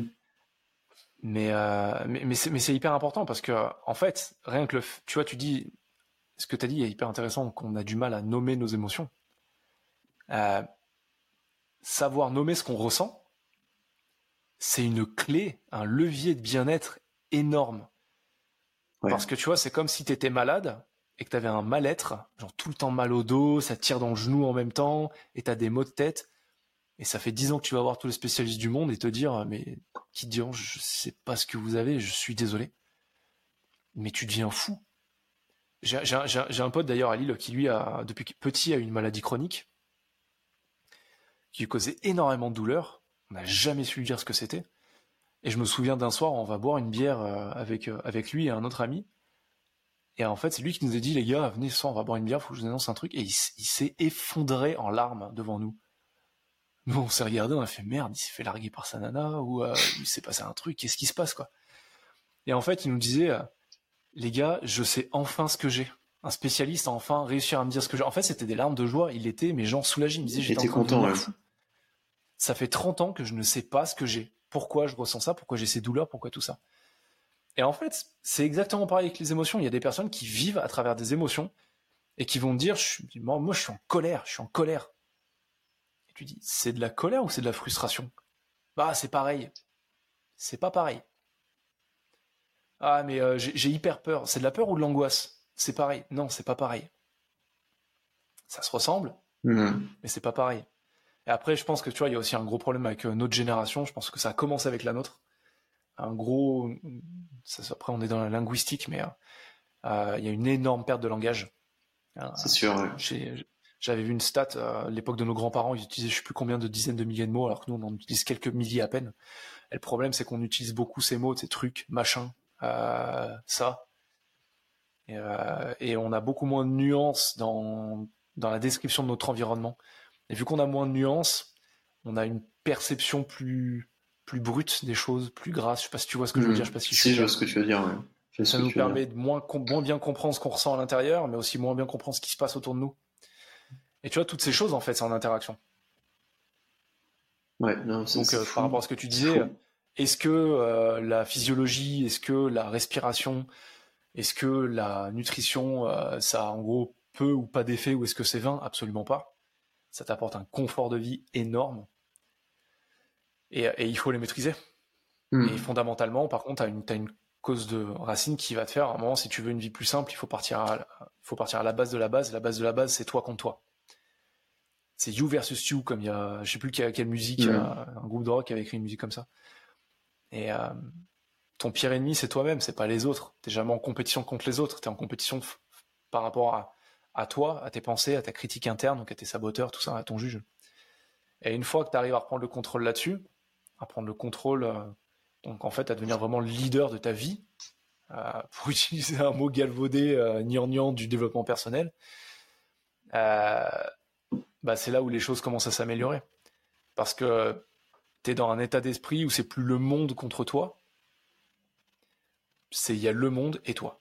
Mmh. Et le monde, tu peux pas le contrôler. C'est euh, c'est Sean Stevenson, euh, un, mec qui était vachement connu dans le monde du développement personnel, qui est mort il y a quelques années, qui disait ça et j'aimais beaucoup. Euh, dans le sens, it's not happened. en gros, c'est pas arrivé à toi quand tu parles de quelque chose. Pourquoi ça m'arrive, tu vois Il disait c'est pas arrivé à toi, c'est arrivé pour toi.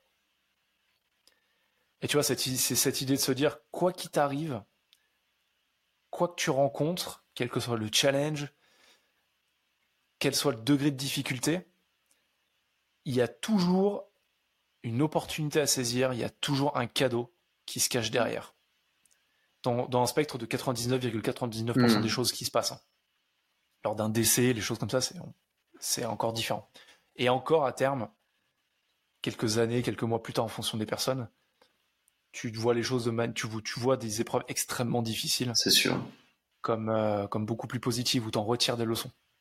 C'est sûr, c'est sûr. J'avais lu une étude qui disait que ils avaient je crois que c'était la comparaison entre des gens qui ont gagné qui ont gagné un million au loto et euh, des personnes qui sont devenues handicapées suite à un accident. On comparait leur bonheur, je crois que c'était trois ans après, et les personnes qui avaient eu un accident handicapé étaient beaucoup plus heureuses que une personne qui avait gagné un million d'euros. À quel point, tu vois, on peut se dire qu'au final, chaque, chaque chose qui arrive dans la vie, chaque événement, bah en fait, c'est une bénédiction pour apprendre, pour avancer, quoi. Et souvent, les plus durs, bah, c'est celles où on apprend le plus, concrètement. Mm. C'est je trouve ça assez. D'ailleurs, je, vais, euh, je, vais faire un petit exercice avec toi. Tu n'es pas obligé de répondre, mais juste que tu te le dises dans, la tête, parce que c'est un exercice que je fais tout le temps et je trouve fascinant. Allez, vas-y, je suis chaud. réfléchis là dans ta tête aux trois choses dont tu es le plus fier dans ta vie. Et le, le, partage pas. Hein. Et tu vois, c'est un petit exercice de mentalisme. Mmh. Je suis sûr que parmi ces trois choses. Vas-y. Ouais, c'est bon, j'en ai. Je suis sûr que dans ces trois choses, tu as un gros degré de souffrance qui, euh, qui, est, euh, qui est intégré. Où tu as eu un très gros challenge, tu t'es dépassé, ça a été difficile, ça a été la galère, tu as souffert. Mais tu as cette fierté de l'avoir dépassé. Ah bah totalement. Je, tu, vois, je pensais notamment un qui était euh, ma boîte, tu vois, d'avoir mon ancienne boîte que, qu'on a fermée là récemment qui était pour moi, tu vois, une des plus belles expériences, mais c'était aussi une des plus difficiles que j'ai vécues pendant quatre ans, quoi. Tu vois, je, t'en avais un peu parlé, mais le fait d'avoir monté, tu vois, une start-up euh, tout seul à partir de rien, d'avoir euh, cherché des financements, d'avoir créé un produit, d'avoir eu plus de 200 000 personnes qui utilisaient ton appli, c'était génial. Et en parallèle de ça, tu vois, c'était des périodes dans ma vie où c'était très très difficile parce que tu vois, on a eu beaucoup de stress. Mmh, ouais. Euh, beaucoup de, tu vois, de surménage, des remises en question constantes. Mais tu vois, au final, toute cette, euh, cette épreuve, tout ce cheminement, en fait, ça m'arrive aujourd'hui qui je suis, tu vois.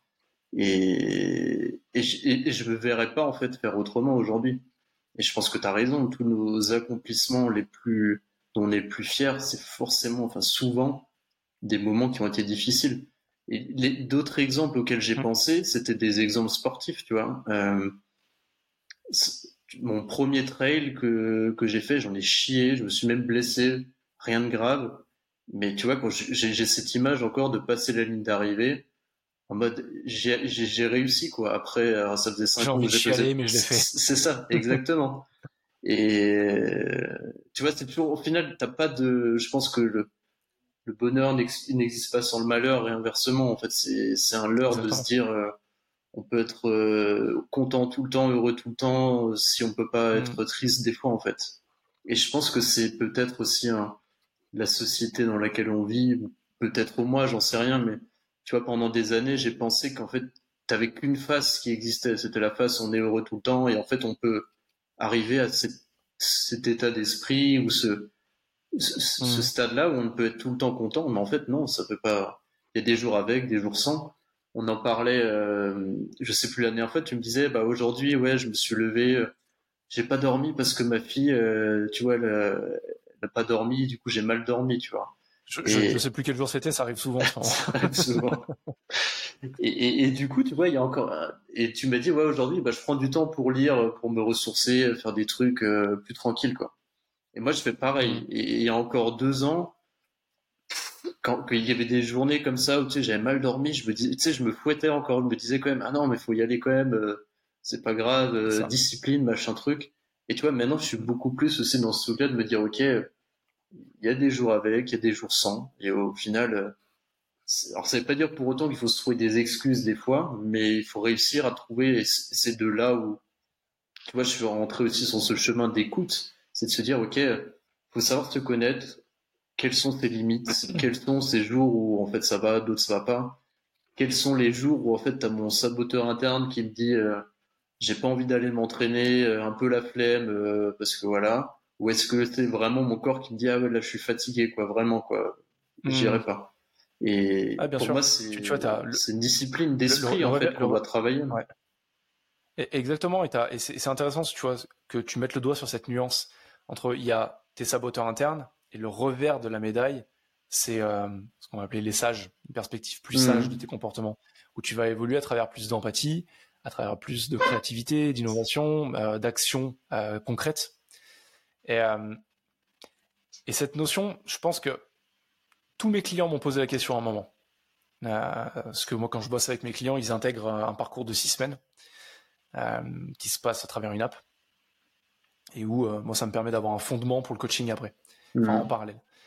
Et, à chaque fois j'ai cette question de dire euh, ouais mais là est-ce que c'est mon saboteur qui est en train de me dire excuse-moi. Pas de souci. J'ai mon téléphone qui a sonné. Je pensais que j'étais en ne pas déranger mais bah oui bizarre. En fait tu vois ce moment où tu dis mais est-ce que c'est mon saboteur qui est en train de prendre le lead? Ou euh, est-ce que euh, c'est moi qui suis en, plus en contact avec moi-même et qui me dit effectivement c'est euh, c'est pas grave. Et ça, tu vois, c'est comme tout. Je pense c'est avec le temps que que tu commences à le comprendre et c'est avec l'entraînement que tu commences à le comprendre. Et ce programme est pour le coup très très très utile pour ça. Et tu vois, juste avant, je parlais avec un avec un ami qui est en train de sortir un nouveau programme de formation et il part en vacances là dans 10 jours. Il me dit putain, là il faut que je shoote 5 vidéos par jour sur les 10 prochains jours pour être vraiment sûr de, de, bien y arriver. Enfin non, c'est jusqu'à la fin de la semaine, il a 5 vidéos euh, par jour à shooter et pour les monter la semaine prochaine. Et, en fait, il, il en peut plus. Il est à fond, à fond, à fond, à fond, à fond. Il se met une pression de dingue. Et tout à l'heure, il me dit, euh, tu vois, j'ai shooté 4 vidéos hier pour rien. Il fait parce qu'en fait, j'étais tellement mort et que je, me suis forcé à le faire. Et j'aurais mieux fait de rien foutre et de me reposer parce qu'en fait, je sortirai, j'utiliserai aucune de ces vidéos parce que je suis pas satisfait de la qualité, je suis pas mmh. satisfait de moi, mon élocution, je suis pas satisfait des idées que je transmets. Et tu vois, c'est tous ces moments où en fait, euh, quand tu regardes un peu les études autour de la productivité, tu vois que il y a un seuil à 40 heures par semaine. Et je dis pas euh, euh, les 35 heures, 38 heures de travail. Je parle de 40 heures de travail effectif, productif. Pas 40 heures de présentiel dans ta boîte avec un tiers à la machine à café, euh, un tiers aux toilettes et un tiers à travail. je caricature. Mais au-dessus de 40 heures de vrai travail, ton niveau de productivité, c'est pas qu'il commence à baisser, c'est qu'il s'effondre. En fait, au-dessus de 40 heures, ça sert en gros à rien de bosser. Parce que tu auras la qualité de ton travail va faire que s'amoindrir. Ton pourcentage d'erreur va faire que ça, que ça, que s'effondrer, et ta capacité de prise de décision est la même qu'une pomme de terre. C'est, euh, ça sert plus à rien. Et pourtant, tu vois, on a tendance, euh, quand on est, surtout toi, as été dans l'environnement startup, et euh, j'ai travaillé avec plusieurs jeunes entrepreneurs, mais même après avec des dirigeants de 45 ans, euh, qui suivent dans des grosses boîtes, qui sont dans ce truc de mes journées sont pas assez longues. Ah, si bah, je pouvais, je bosserais plus. Bah, c'est ça, mais je pense que beaucoup de monde sont comme ça. Hein. Mais bien sûr, mais parce que c'est aussi un sous-produit de notre, euh, de hmm. notre société. On dit, voilà, tu sais, euh, à fond dans la hustle culture. Quand tu quand es, euh, un accent très cantonné à la France, mais euh, quand t'es dans la startup nation, t'es beaucoup plus euh, américanisé. T'as cette idée de la hustle culture, quoi. Faut bosser, bosser, bosser, bosser, bosser, work hard, play hard, hmm. no pain, no gain, tu vois, tous hmm. ces trucs comme ça. Et, et en fait, quand tu y penses, oui, no pain, no gain. Ouais, tu dois en chier des fois pour, euh, ta victoire. Euh, oui, tu dois travailler pour, euh, pour arriver à tes objectifs. Le problème, c'est quand ça se transforme en un lifestyle, en, un style de vie. Là, il y a un problème. Ça veut dire qu'en fait, tu es en train d'éviter quelque chose. C'est que tu n'as pas la réponse d'un truc que tu veux faire, c'est que tu sais pas vraiment pourquoi tu fais les choses, que tu as quelque chose à prouver à toi, aux autres, au monde, souvent à la société plus qu'à toi-même d'ailleurs. Euh, et, et, c'est super mauvais. Parce que tu bosses, tu passes beaucoup d'heures, hormis les Elon Musk qui, qui, veulent sauver le monde et compagnie, hein. mais pour 90% d'entre nous, 95% d'entre nous, on pourrait faire autant que ce qu'on fait, le faire d'une meilleure manière et en moins de temps. En hmm. priorisant les actions concrètes qui, qui vont vraiment nous apporter du succès. Tu vois, pendant très longtemps, j'étais, moi, ce qui compte, c'est la loi de Pareto, c'est me concentrer sur les 20% d'actions qui, vont, qui vont me rapporter les 80% de bénéfices. Mais je me suis rendu compte, là, depuis six mois, où, tu vois, moi, je suis totalement transparent. Hein. Mon, business commence, à, bien que ça fait 4 ans, commence à, fonctionner correctement, où j'en vis à 100%, sans, trop de soucis. Euh, sans trop de soucis mentaux plutôt. Euh, donc sans trop de, de concern, de, d'inquiétude ou quoi, ouais, c'est ça. Vraiment mmh. depuis 6 mois, depuis que je me suis focalisé sur un niveau supplémentaire, dire je me focalise sur les 20% des 20% des actions qui qui m'apportent euh, mmh. vraiment des vraiment des résultats je, travaille beaucoup moins. Euh, enfin, plus dans le sens où quand j'ai fini de bosser, je vais pas passer euh, la soirée à jouer avec ma fille en pensant à putain, qu'est-ce que je vais faire demain? Est-ce que j'ai bien fait ça? Est-ce que j'ai pensé à faire ci? À faire le repas du soir en parlant à ma femme en étant à moitié là. Euh, et en me concentrant en gros sur les 4-5% d'actions qui vont vraiment faire bouger les choses à l'instant T, les choses sont beaucoup plus simples. Et j'ai limite envie de dire, moins j'en fous, mieux je me porte et, euh, et, et, mieux mon business tourne. Parce que c'est pas vrai, mais il y a un fond de vérité. Hmm, je vois ce que, tu veux dire. je me, je me en fait, j'ai externalisé les choses qui me font chier, clairement, euh, que je devrais faire, mais qui m'apportent pas des résultats phénoménaux. Je me concentre sur les trucs pour lesquels je suis bon, qui me donnent de l'énergie, qui me font vibrer, et, euh, et, je garde très peu de temps pour les choses euh, que j'ai pas que j'ai pas le choix de faire et qui m'emmerde, clairement. T'as des exemples de, choses que tu as déléguées la capacité à déléguer. Donc justement, j'ai pas j'ai pas la capacité à déléguer beaucoup de choses aujourd'hui. Ok. Mais euh, là, tu vois, là, je vais, je, vais partir en vacances. À la rentrée, ça fait partie des sujets. Euh, c'est la gestion administrative et, euh, et, le montage des podcasts. Et pourtant, mes podcasts, c'est pas grand chose. Hein. ils sont hyper courts. Il n'y a pas de cuts, il n'y a pas de montage. C'est juste mettre l'intro, la conclusion. Mais euh, faire ça, les uploader, euh, gérer les réseaux sociaux, c'est partie ah, des choses que j'ai vraiment envie, tu vois, de, mm. de, de, déléguer parce que j'y prends aucun plaisir. Il faut de la rigueur, j'en ai pas. Mm. J'ai absolument aucune honte à le dire. Euh, je suis pas, je suis plutôt un créatif euh, qui aime explorer le, champ des possibles, euh, plutôt que quelqu'un d'hyper carré. Et ça me va très bien. Et c'est pour ça qu'il faut que je m'entoure, je m'entoure de personnes carrées. Mm. Euh, et, et, et, et, ça, c'est important, tu vois, de, de se l'avouer, de se dire, c'est cool, ouais, c'est un coup. Mais aujourd'hui, euh, moi, un truc qui m'a sauvé la vie, c'est de me dire, ok, mon, mon taux horaire, c'est quoi? Euh, Pas le taux horaire que je facture à mes clients, mais moi, en gros, le taux horaire que j'ai dans ma tête. Et j'hésite pas à dire que mon taux horaire, c'est 1000 euros, tu vois. J'espère que ce sera 1000 euros de l'heure. Et dans les prochaines années, même dans, dans l'année qui arrive, ce sera plus. Mais c'est de me dire, tout ce qui fait que je suis pas capable de générer 1000 balles dans la journée, enfin 1000 balles dans l'heure, ça saute. en tout cas, si pour hmm. moi, j'apporte pas 1000 balles de valeur euh, à ce moment-là, je le fais pas. Ou je le délègue, euh, ou j'automatise. C'est hyper intéressant. Tu vois, tu parlais de déléguer, il y a hmm. plein de trucs que j'automatise. Clairement. Et, pour autant, je, ça me parle vachement tout ce que tu dis. Hein. Déjà, quand la seule culture et compagnie, ben, je t'en ai parlé, moi, quand, dans la Startup Nation, euh, j'ai toujours été très mal à l'aise avec ça. J'ai toujours trouvé ça une, connerie euh, hallucinante, mais ça on est d'accord. Mais tu vois, pour autant, il y a un truc où je me pose la question. J'ai pas encore, euh, je, je, suis pas encore sûr hmm. de, de, vraiment de la réponse, mais est-ce que tu vois, pour pouvoir arriver à ton niveau de précision sur qu'est-ce que je sais qui va apporter le plus de valeur par rapport au temps que j'investis, au final, pour en arriver à ce niveau de conscientisation, en fait, est-ce que t'es pas obligé de passer par une phase où tu es obligé de pas être productif entre guillemets Tu vois, nous, c'est ce que parce qu'on est passé mmh. par cette phase quand on était en quand on a monté notre boîte et puis même là, je suis en train de remonter, bah, tu vois, un service de coaching sur la respiration. Bah, je, je, je, suis clairement pas dans une phase les plus productive de ma vie. Et quand on a lancé notre boîte, mmh.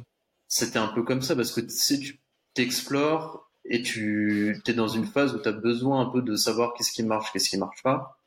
Et les phases d'itération, tu es obligé. C'est ça. Et pour autant, tu vois, de... il faut aussi apporter, je pense, de la nuance par rapport à ça. C'est qu'aujourd'hui, si tu veux que quelque chose fonctionne, il faut quand même y passer du temps. Tu vois, tu peux pas. Tu vois, ça me fait toujours penser à ça parce que moi, de...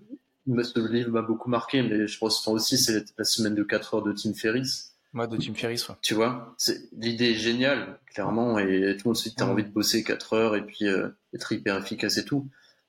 Mais pour autant, je pense quand même que il y a des phases où tu es obligé de, bah de, tu vois, de, d'explorer, de, de perdre du temps, de te remettre en question. Et après, en fait, il faut avoir la lucidité, comme tu dis, de se dire, OK, bah, là, je prends, OK, les six derniers mois, qu'est-ce qui m'a apporté le plus de valeur dans ce que je fais?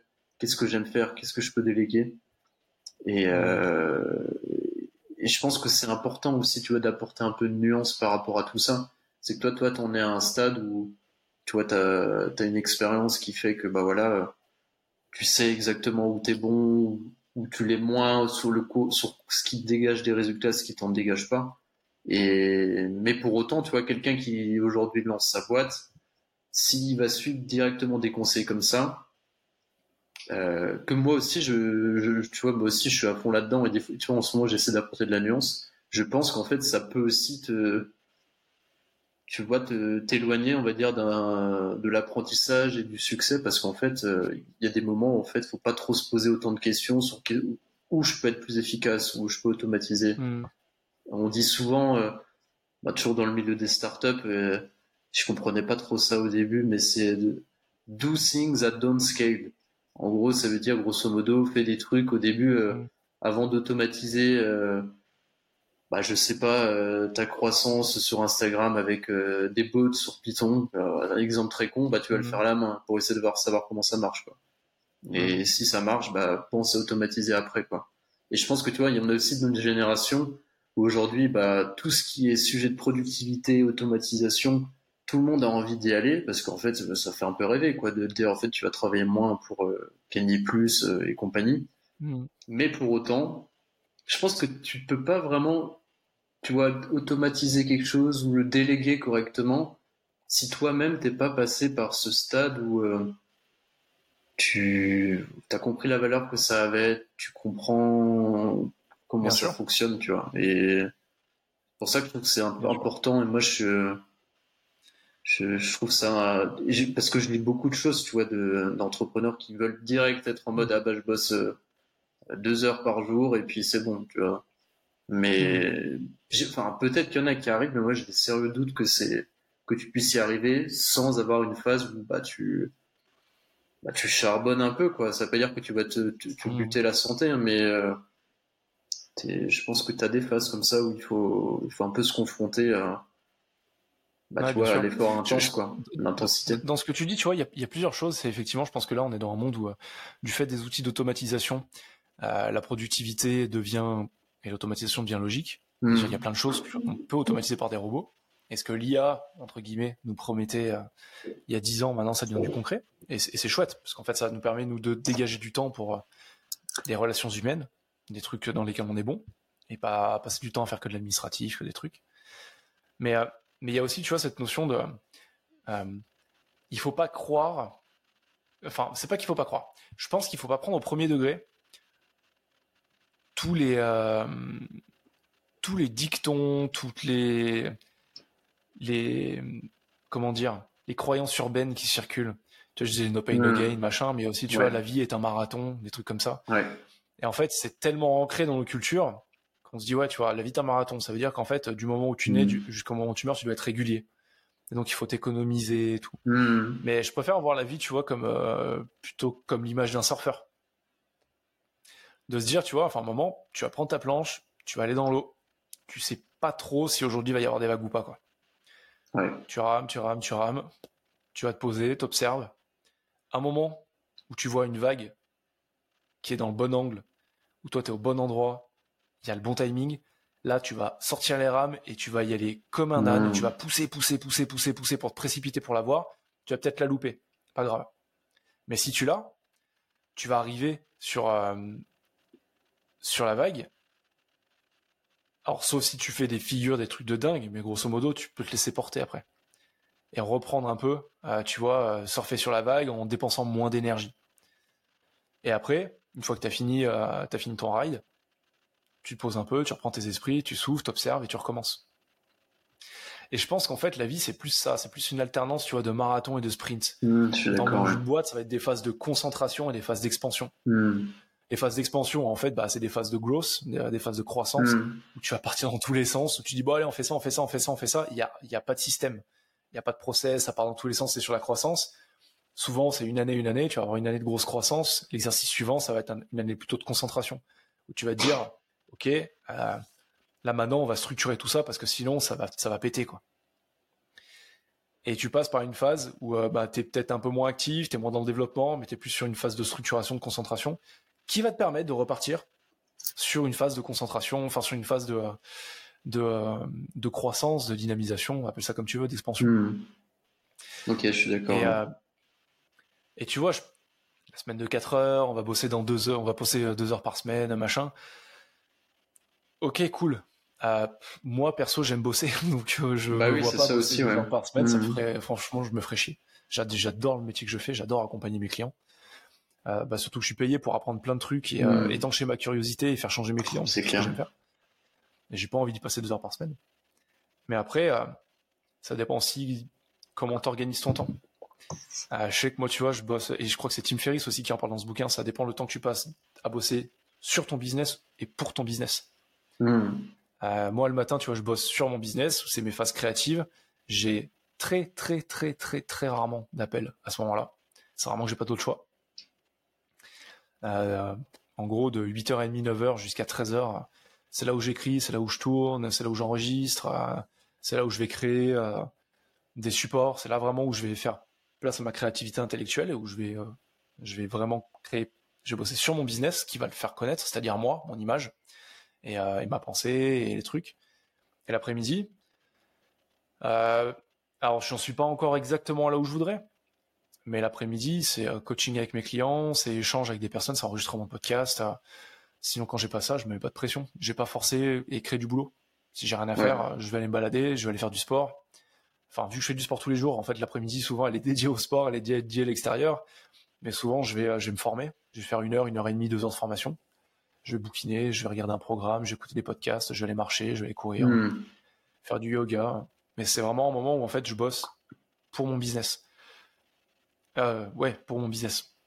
Pour ton business et pour toi, du coup, effectivement. Je, je, pas, parce que je suis mon propre business, bah je suis un solopreneur et j'ai pas vocation à, créer une grosse boîte, c'est pas ce dont j'ai envie.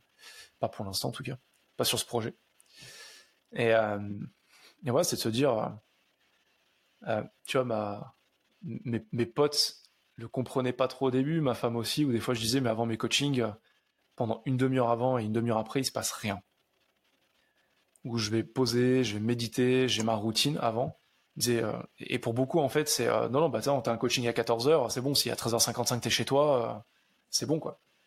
Je fais non, parce qu'il faut que je sois dans le bon état d'esprit, il faut que je sois totalement présent, il faut que je sois totalement disponible, il faut que je sois à 100% sur ce qui va arriver.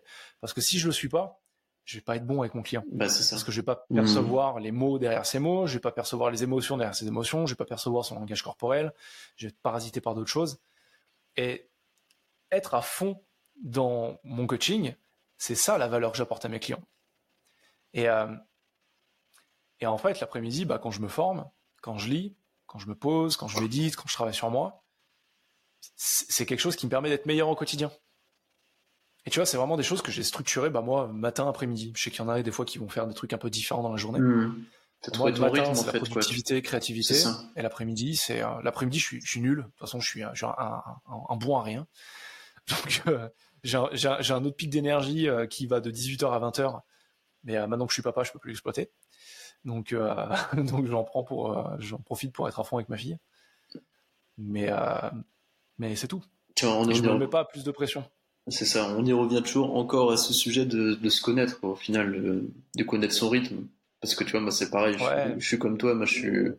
Je sais que. Il faut s'observer. Il faut, il faut pas tomber dans cette idée de. Tu vois, de, il faut absolument se connaître, être son meilleur ami, euh, les trucs comme ça qu'on peut, qu'on peut lire. Mm. Je dis pas que c'est faux, hein, mais il y en a qui font une obsession, ou qui font une vie d'introspection, quoi.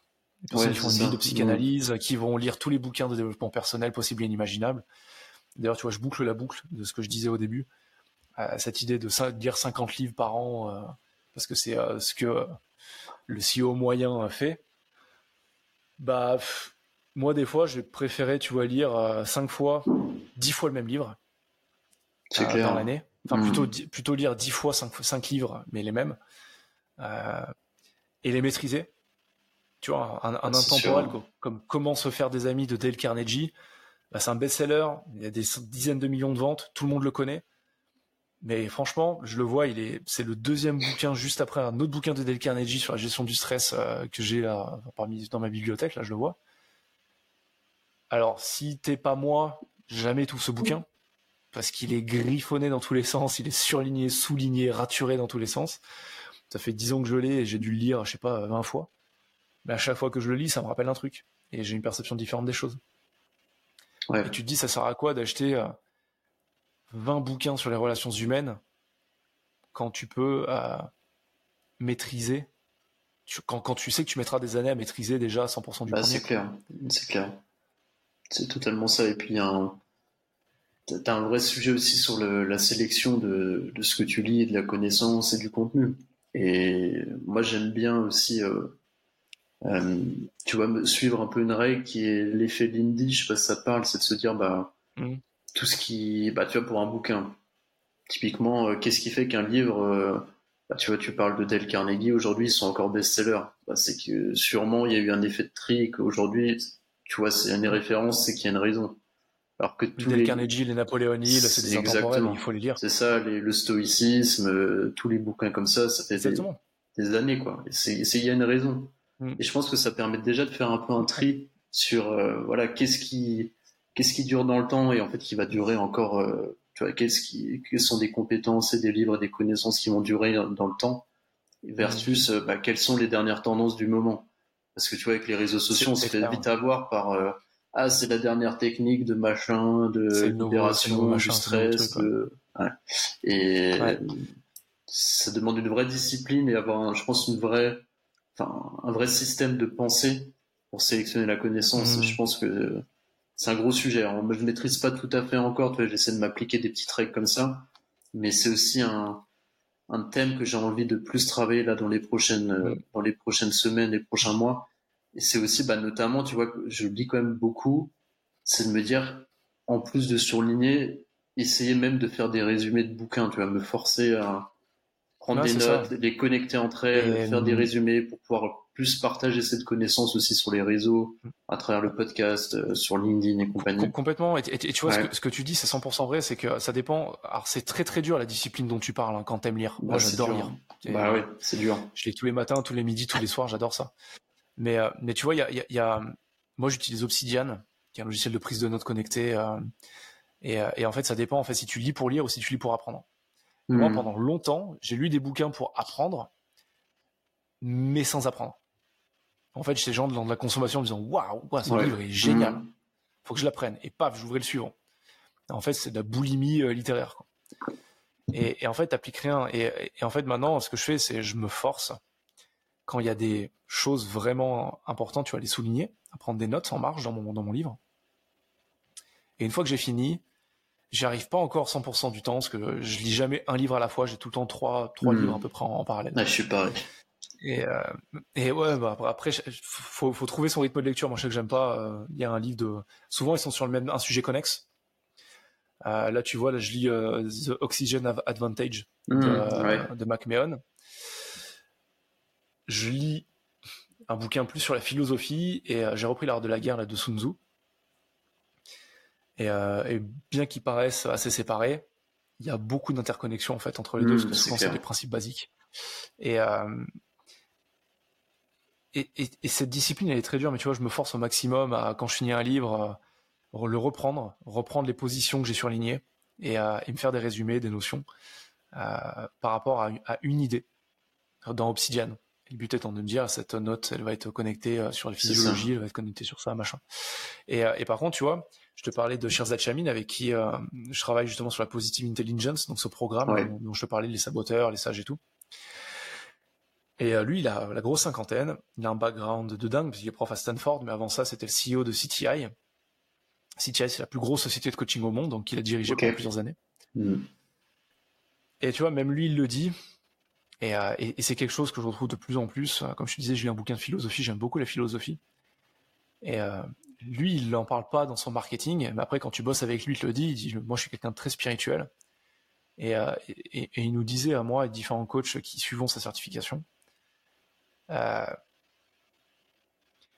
que depuis la Bhagavad Gita, la Bhagavad Gita, donc le texte du bouddhisme originel, enfin philosophie hindoue originelle, tu vois là j'ai quoi là j'ai l'art de la guerre de Sun Tzu, j'ai des haïkus, j'ai le Tao Te King de Lao Tzu, la Bible, le Coran, euh, qui sont à la base fait tout ça des tests philosophiques. Hmm. Il n'y a, y a, rien de nouveau qui a été inventé dans le développement personnel. Il y a que dalle qui a été inventé. Euh, Napoléon Hill, c'est un best-seller parce qu'il reprend des notions de bon sens qu'on a perdu, mais qui sont hyper rafraîchissantes et qui font du bien effectivement entendre. Hmm.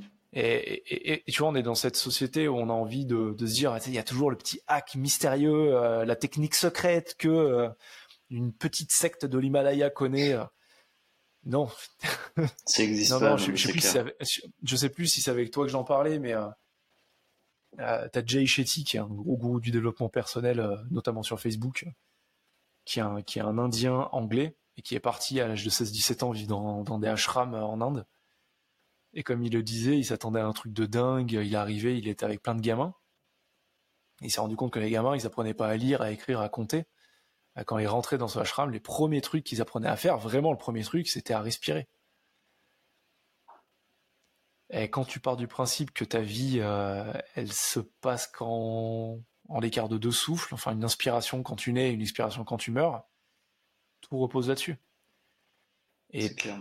Hmm. Tu vois, tu parlais du stoïcisme, tu prends les bouquins d'Épictète, de, de, Marc Aurèle, ouais, s'ils si, sont plus de 2000 ans et qu'ils sont toujours là, c'est qu'il y a quelque chose à en tirer. Si tout le monde parle des bouquins euh, de la philosophie euh, chinoise, de la philosophie japonaise, bouddhiste, de la Bible, que tu sois croyant ou pas, moi je suis pas croyant, hmm. mais quand tu lis la Bible, il y a plein de passages sur les relations humaines, sur l'altruisme, sur l'empathie, sur, euh, sur, qui sont plein de bon sens. Excite le dogme le dogme de la, de la religion. Mais euh, quand tu prends tous les bouquins, euh, les bouquins récents, je dis pas qu'ils sont nuls, j'en ai énormément que j'adore. Mais voilà, les idées fondamentales, il n'y a rien qui a été euh, y a rien, sous le soleil. C'est clair. C'est clair, on a, on, a souvent envie d'avoir, tu vois, de faire des raccourcis, quoi. Je sais que c'est un sujet qui, qui te parle aussi, j'en ai vu que t'en parlais sur ton site, mais aujourd'hui, tout le monde a envie de prendre des raccourcis pour tout, t'as envie d'avoir tout vite, et, c'est au final la raison pour laquelle je pense que ce type de bouquin et ces dernières méthodes à la mode peuvent fonctionner, c'est qu'au final, on veut tous, tu vois, le truc vite, euh, mais au final, ça marche pas comme ça, quoi.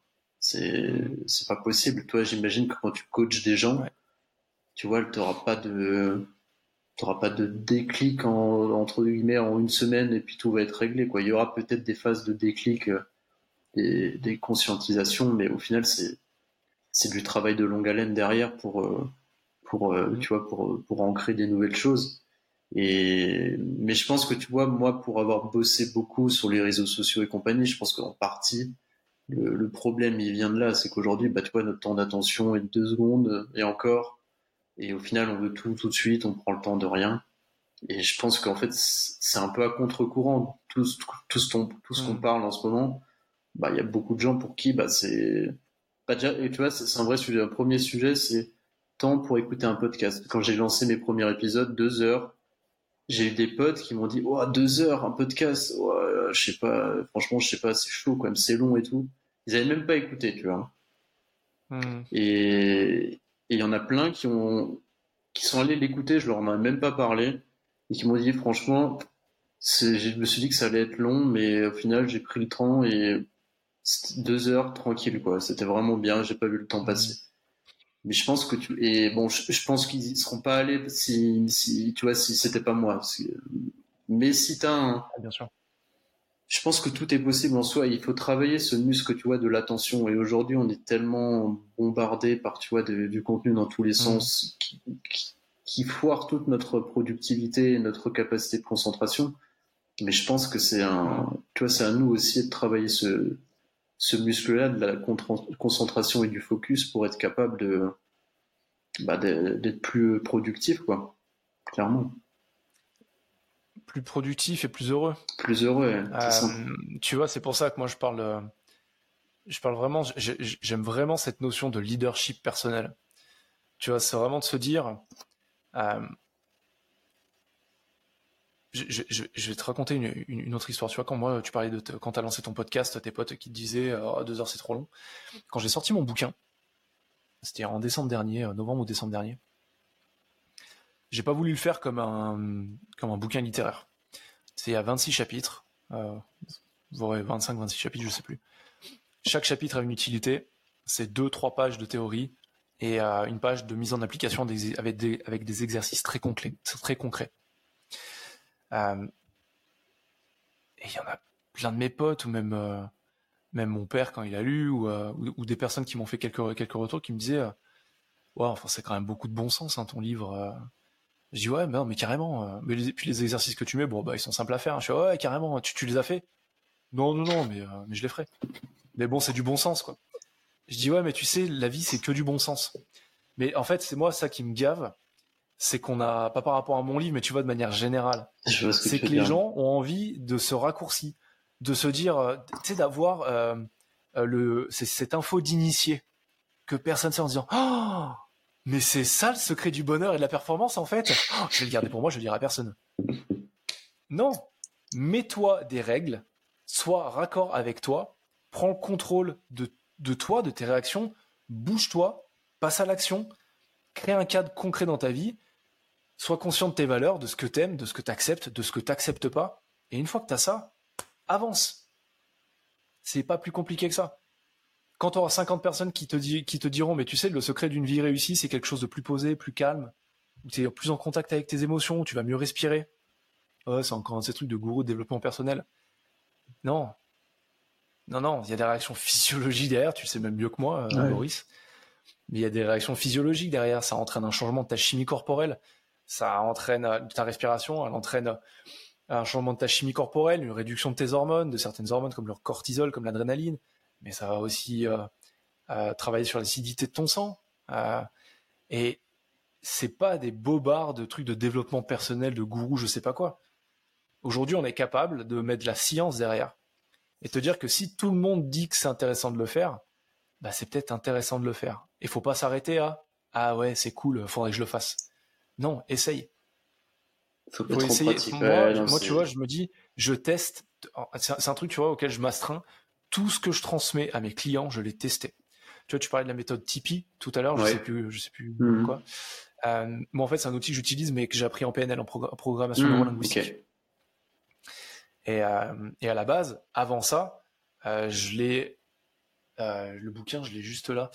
C'est, j'ai plus les auteurs, mais c'est Neuroleadership, où j'avais appris justement, on parlait des réactions somatiques tout à l'heure. Et ou non, la première fois que j'en ai entendu parler, c'est dans l'erreur de Descartes de Antonio Damasio, un bouquin de neurosciences, où j'ai appris ces réactions somatiques. C'est-à-dire qu'il y a vraiment une connexion, tu as des neurones dans ton système digestif, le long de ta colonne vertébrale, qui sont en contact avec ton cerveau, qui envoient des informations de ton système digestif qu'on appelle les réactions somatiques, soma le corps. Et, euh, et que ces réactions somatiques, elles veulent dire quelque chose. Et que quand tu apprends à les écouter, bah, tu es plus intelligent. Parce qu'au final, tu vis plus en adéquation avec ce qui avec, ce qui t'arrive. Et quand tu sais ce qui t'arrive, quand tu as conscience de ce qui t'arrive, quand tu as, cette capacité à t'observer, bah, tu es bien plus efficace. Et tu sais quand est-ce que tu vas être productif, tu sais quand tu vas pas l'être.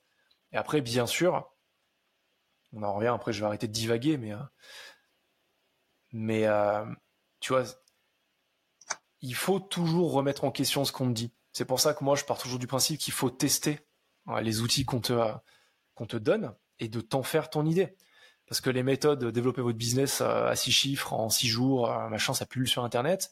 C'est une méthode qui a sûrement marché pour celui qui l'a créé, mais qui marchera pas pour tout le monde. Euh, moi, j'ai bossé avec des consultants, avec des coachs qui m'ont dit mais fais ça, moi ça a marché pour moi tu te cantonnes à ça et tout. Ouais, sauf qu'en fait, toi, ce que t'aimes faire, moi, je déteste le faire. Ouais, mais si tu le fais, ça marche. Ouais, mais toi, tu l'as fait parce que t'aimais bien au fond. C'est un truc parce que t'es carré, hmm. tu fonctionnes comme ça, c'est, ça marche pour toi, ça marche pas avec moi. Et, tu vois, de toujours tester ça, de remettre en question les choses, de se faire sa propre idée. C'est clair. Parce que euh, quand on reste au niveau du euh, j'écoute le podcast, euh, je lis un livre et je mets pas en pratique, on dit le savoir c'est le pouvoir. Non, le savoir c'est le pouvoir potentiel. Tant que tu l'as pas testé, tant que tu l'as pas mis à l'action, ça reste, ça reste du mhm. potentiel. Et, et, c'est la grosse différence. Euh, et, et, là, tu vois, je, sens que c'est la fin du podcast et que je commence à me chauffer. Euh, Je pense qu'il y a beaucoup de personnes qui attendent qu'on les sauve. Ouais. Il y a beaucoup de personnes qui attendent qu'on les sauve, qu'il y ait quelqu'un qui vienne les prendre par la main en disant Allez, t'inquiète pas, tu vas voir, ça va bien se passer, j'ai la réponse qu'il te faut. Mais non, ma vie, c'est ma vie. Euh, la vie de Boris, c'est celle de Boris. Et les seuls responsables de la qualité de cette vie, c'est moi pour ma vie, c'est toi pour la tienne. Tu peux te faire aider, tu peux avoir des super amis, tout ça, ok. Mais euh, c'est extrêmement important pour le bonheur d'avoir une sphère sociale hyper euh, bienveillante et en adéquation avec qui on est. C'est indéniable. La plus longue étude sur le bonheur, d'ailleurs, qui a été menée à Harvard sur plus de 60-70 mmh. ans, je crois, l'a montré, que le seul facteur de euh, le seul facteur que tu retrouves parmi toutes les personnes qui se décrivent heureuses à la fin de leur vie, c'est la sphère euh, personnelle et la sphère sociale. Mais hormis ça, tu es face à toi-même. Et il n'y a personne qui viendra te prendre par la main, il n'y a personne qui viendra te sauver euh, de ta vie, de ton train-train, de tes machins. C'est juste toi, une histoire de toi, ton pied dans tes fesses et, et avancer, quoi. Avec bienveillance, bien sûr. C'est clair. Non, mais. C'est la, mais t'as raison, on, raison. arrive à quasiment deux heures. T'as raison, ouais. Mais, à un moment, c'est un, message fort que j'ai envie que les gens comprennent. Enfin, un tel, parce que beaucoup l'ont compris, mais l'ont pas intégré. Il n'y a pas de sauveur, il n'y a pas de formule miracle. C'est ça, toi, es, en, en, tant que coach, en tant que thérapeute, tu es, juste guide, en fait. Tu t'accompagnes, mais euh, tu, tu, peux rien faire si, si ça part pas de, de la personne, quoi. Il n'y a rien à faire. Non, et, c'est pour, euh, ça que quand, quand tu vas sur mon site, quand tu vas sur mes réseaux sociaux, sur tout ça, c'est pas simple de prendre rendez-vous avec moi. Je balance pas mon calendrier. Euh, tu dois remplir un questionnaire, tu dois faire ci, tu dois faire ça.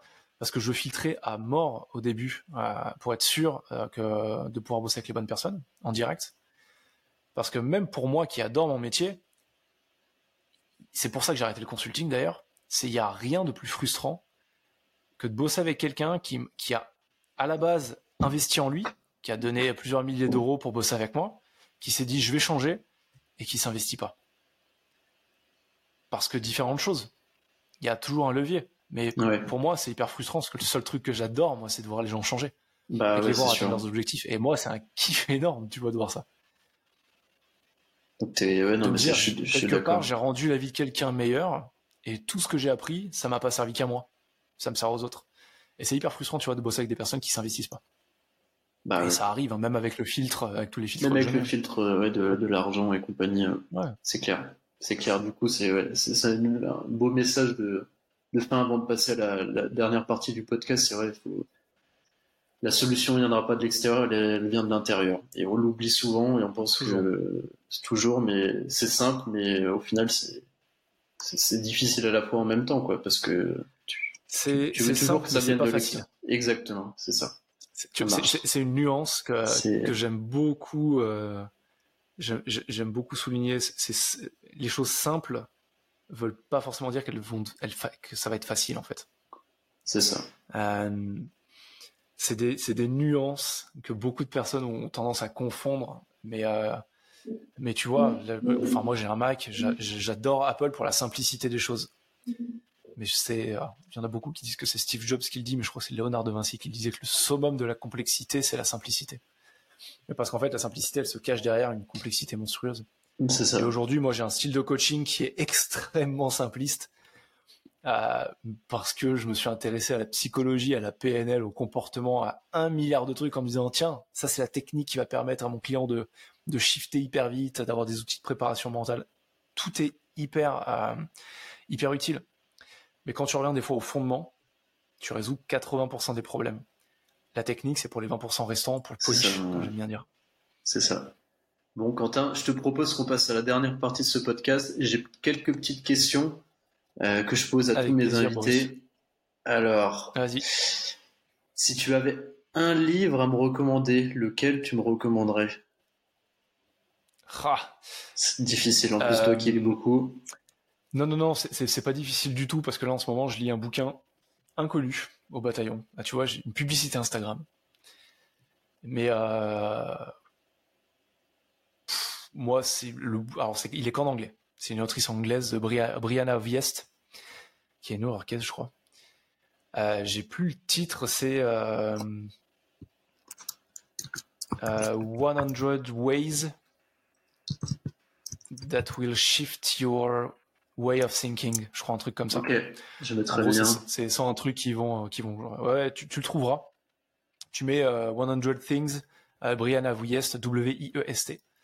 Ah, tu le trouveras. C'est un concentré de philosophie et de bon sens. Euh, et effectivement, alors ce livre, c'est une grande claque. C'est même pas une claque, c'est une brique dans les dents, parce que euh, effectivement, il y a plus de sens d'une idée, et, à chaque idée, tu te dis euh, ah. Et tu lis la deuxième, tu fais ah. Et tu dis merde, il y en a encore 99 à implémenter. Comment je vais faire Mais non, super livre, vraiment super livre. Je connaissais pas, je vais regarder.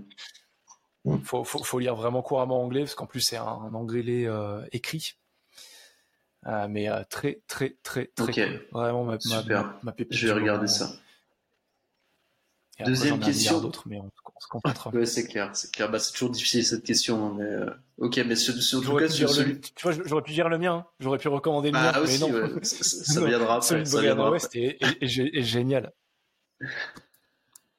Deuxième question, est-ce que tu, si tu avais une routine unique que tu pourrais garder toute ta journée pour être au top de ta forme, ça peut être une technique, euh, un exercice, un moment que tu as à toi, qu'est-ce que tu garderais? Les transitions. Les transitions, tu vois, c'est un concept que j'apprends à, mes clients, que je trouve hyper important, c'est en fait de te dire que euh, chaque jour de ta journée, enfin, en fait, chaque journée est décomposée en différentes scènes, si on prenait un peu le théâtre. Mmh. Et euh, entre toutes ces scènes, tu vas avoir une différente énergie. Là, je vais pas avoir la même énergie dans mon podcast que l'énergie que je vais avoir après, où j'ai encore deux trois trucs administratifs à faire. Ou après, quand je vais aller mmh. chercher ma fille, mon énergie va être différente. Quand je vais prépare à manger, mon énergie va être différente. Et le problème, en fait, c'est qu'on n'a pas conscience que quand il nous arrive un pépin genre le matin, des fois on va garder le même niveau d'énergie et la, la même tonalité plutôt euh, d'énergie toute la journée. Il nous arrive un truc de merde, on va traîner ça toute la journée. Et on va arriver à la fin de la journée, on va dire, c'était quand même une sacrée journée de merde. Alors que globalement, si tu mets tout sur papier, il y a peut-être 90% de ta journée qui a été à minima neutre, mais que tu as juste un tout petit truc qui t'a saoulé, et que vu qu'on a un, un biais de généralisation énorme, on a tendance à tout généraliser, on met tout dans le même panier et on jette le bébé avec l'eau du bain en disant euh, c'était une journée de merde, demain ce sera mieux. et ce concept de transition pour moi est extrêmement important, c'est de se dire à chaque fois que je vais passer par exemple le cadre d'une porte, euh, c'est juste de prendre quelques secondes en disant ok comment je me sens, j'ai quoi là comme mmh. énergie, parce que je sais que cette énergie elle va impacter les prochaines personnes que je vais avoir dans un podcast, au téléphone si c'est des mmh. clients, par message ou ma femme ou ma fille ou des amis, et de se dire ok est-ce que ce niveau d'énergie est en adéquation avec ce que je vais faire juste après? Et si c'est pas le cas, je coupe deux minutes, je ferme les yeux, je respire, je me recentre. Et euh, je dis, allez, maintenant, passé, passé, futur, futur. Maintenant, je suis maintenant. Et en fait, tu vois, c'est vraiment ça ce que j'appelle le concept des transitions. C'est te dire plusieurs fois par jour, faire le point de toi, comment tu te sens, quelle est ton énergie, et te dire, OK, jusque-là, j'étais comme ça. Quelle énergie j'ai envie de dégager après hmm. Et de choisir cette énergie. Et ça peut paraître euh, perché pour certains, mais euh, c'est un outil qui est juste énorme. Ouais, ça, me parle si t'es sales, si t'es sales, bah, c'est l'outil le plus, le plus formidable que tu auras de ta vie. C'est clair. Euh, c'est aussi extrêmement important euh, dans la vie de tous les jours. Pour plein, plein, plein de métiers, ça te permet de passer sans balayer, mais de te dire que ton énergie est importante et que tu es le hmm. maître de tout ça. Quoi. Ok, Donc, génial. Une routine, ce serait celle-là. Génial. Troisième question, est-ce que tu aurais un, prochain invité à me recommander pour le podcast? Ben écoute, j'ai envie de te dire Jérémy Coron, euh, qui est un bon copain à moi. Et en plus, c'est logique parce que c'est celui avec qui j'étais juste avant, euh, où je te disais. Euh, en plus, je te disais que lui, il faisait des formations, il fait pas de coaching, mais, mais il fait des formations sur les neurosciences, et lui, c'est les neurosciences de la productivité. Donc il va vraiment prendre le côté performance, productivité et, euh, et l'orienter sur ok comment au niveau des neurosciences, au niveau de la biochimie du corps ça fonctionne. Et, euh, il a pas mal de programmes sur le sujet. Il est très très très calé. Euh, c'est un très bon copain donc. Euh, Jérémy Coron, c'est O R O N. Je vais aller regarder. Les yeux fermés. Je vais aller regarder. Merci pour la reco. Bah d'ailleurs il est il est passé sur le podcast Limitless Project aussi. Ça me parle de nom. Ça me parle de nom, effectivement. Ok.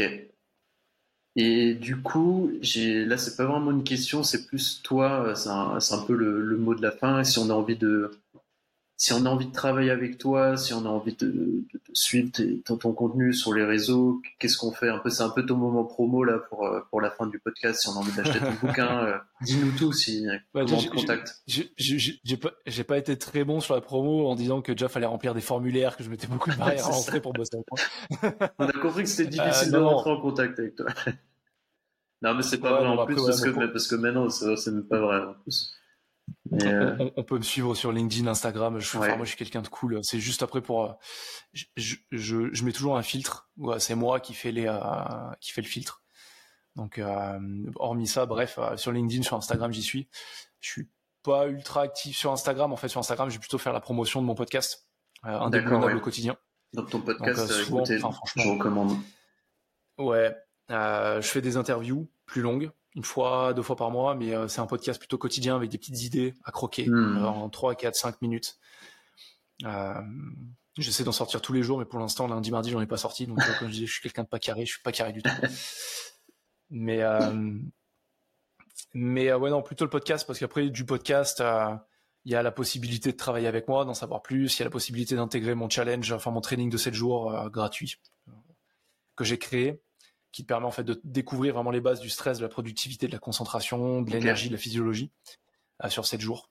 c'est soit plus de 60 minutes de vidéo, coupé euh, euh, jour après jour avec un exercice pour, pour implémenter dans sa vie. Le but, voilà, c'est de reprendre vraiment ces bases, vraiment les bases des bases des bases du, du leadership personnel. Quoi. Donc apprendre à se concentrer, à mieux respirer, à s'organiser, à travailler sur son énergie, sur son physique, tout ça. Super, donc ça c'est un voilà, point d'entrée. Voilà comment, euh, comment bosser avec moi, mais vraiment podcast c'est la porte d'entrée quoi. Ça marche, super. Bah écoute Quentin, moi je te remercie encore là pour ces deux heures. C'était vraiment top. On a échangé, on est un peu parti dans tous les sens comme d'habitude, mais c'est vraiment pour ça aussi que j'ai créé ce podcast, c'est pour explorer un peu tous les sujets exactement. Et euh, je te remercie. podcast pas aligné. C'est ça, le exactement. T'as tout compris. T'as tout compris, c'est ça. Je te remercie. Et puis on, se dit à bientôt du coup, euh, on se suit euh, respectivement. Voilà, on arrive à la fin de ce troisième épisode de l'alignement avec l'invité du jour qui était Quentin Villard. Alors j'espère que vous avez kiffé cet épisode autant que moi, c'était vraiment hyper enrichissant, j'ai appris plein de nouvelles choses. Je vous remercie encore pour votre écoute et je vous dis rendez-vous à la semaine prochaine pour un nouvel épisode. À bientôt, ciao ciao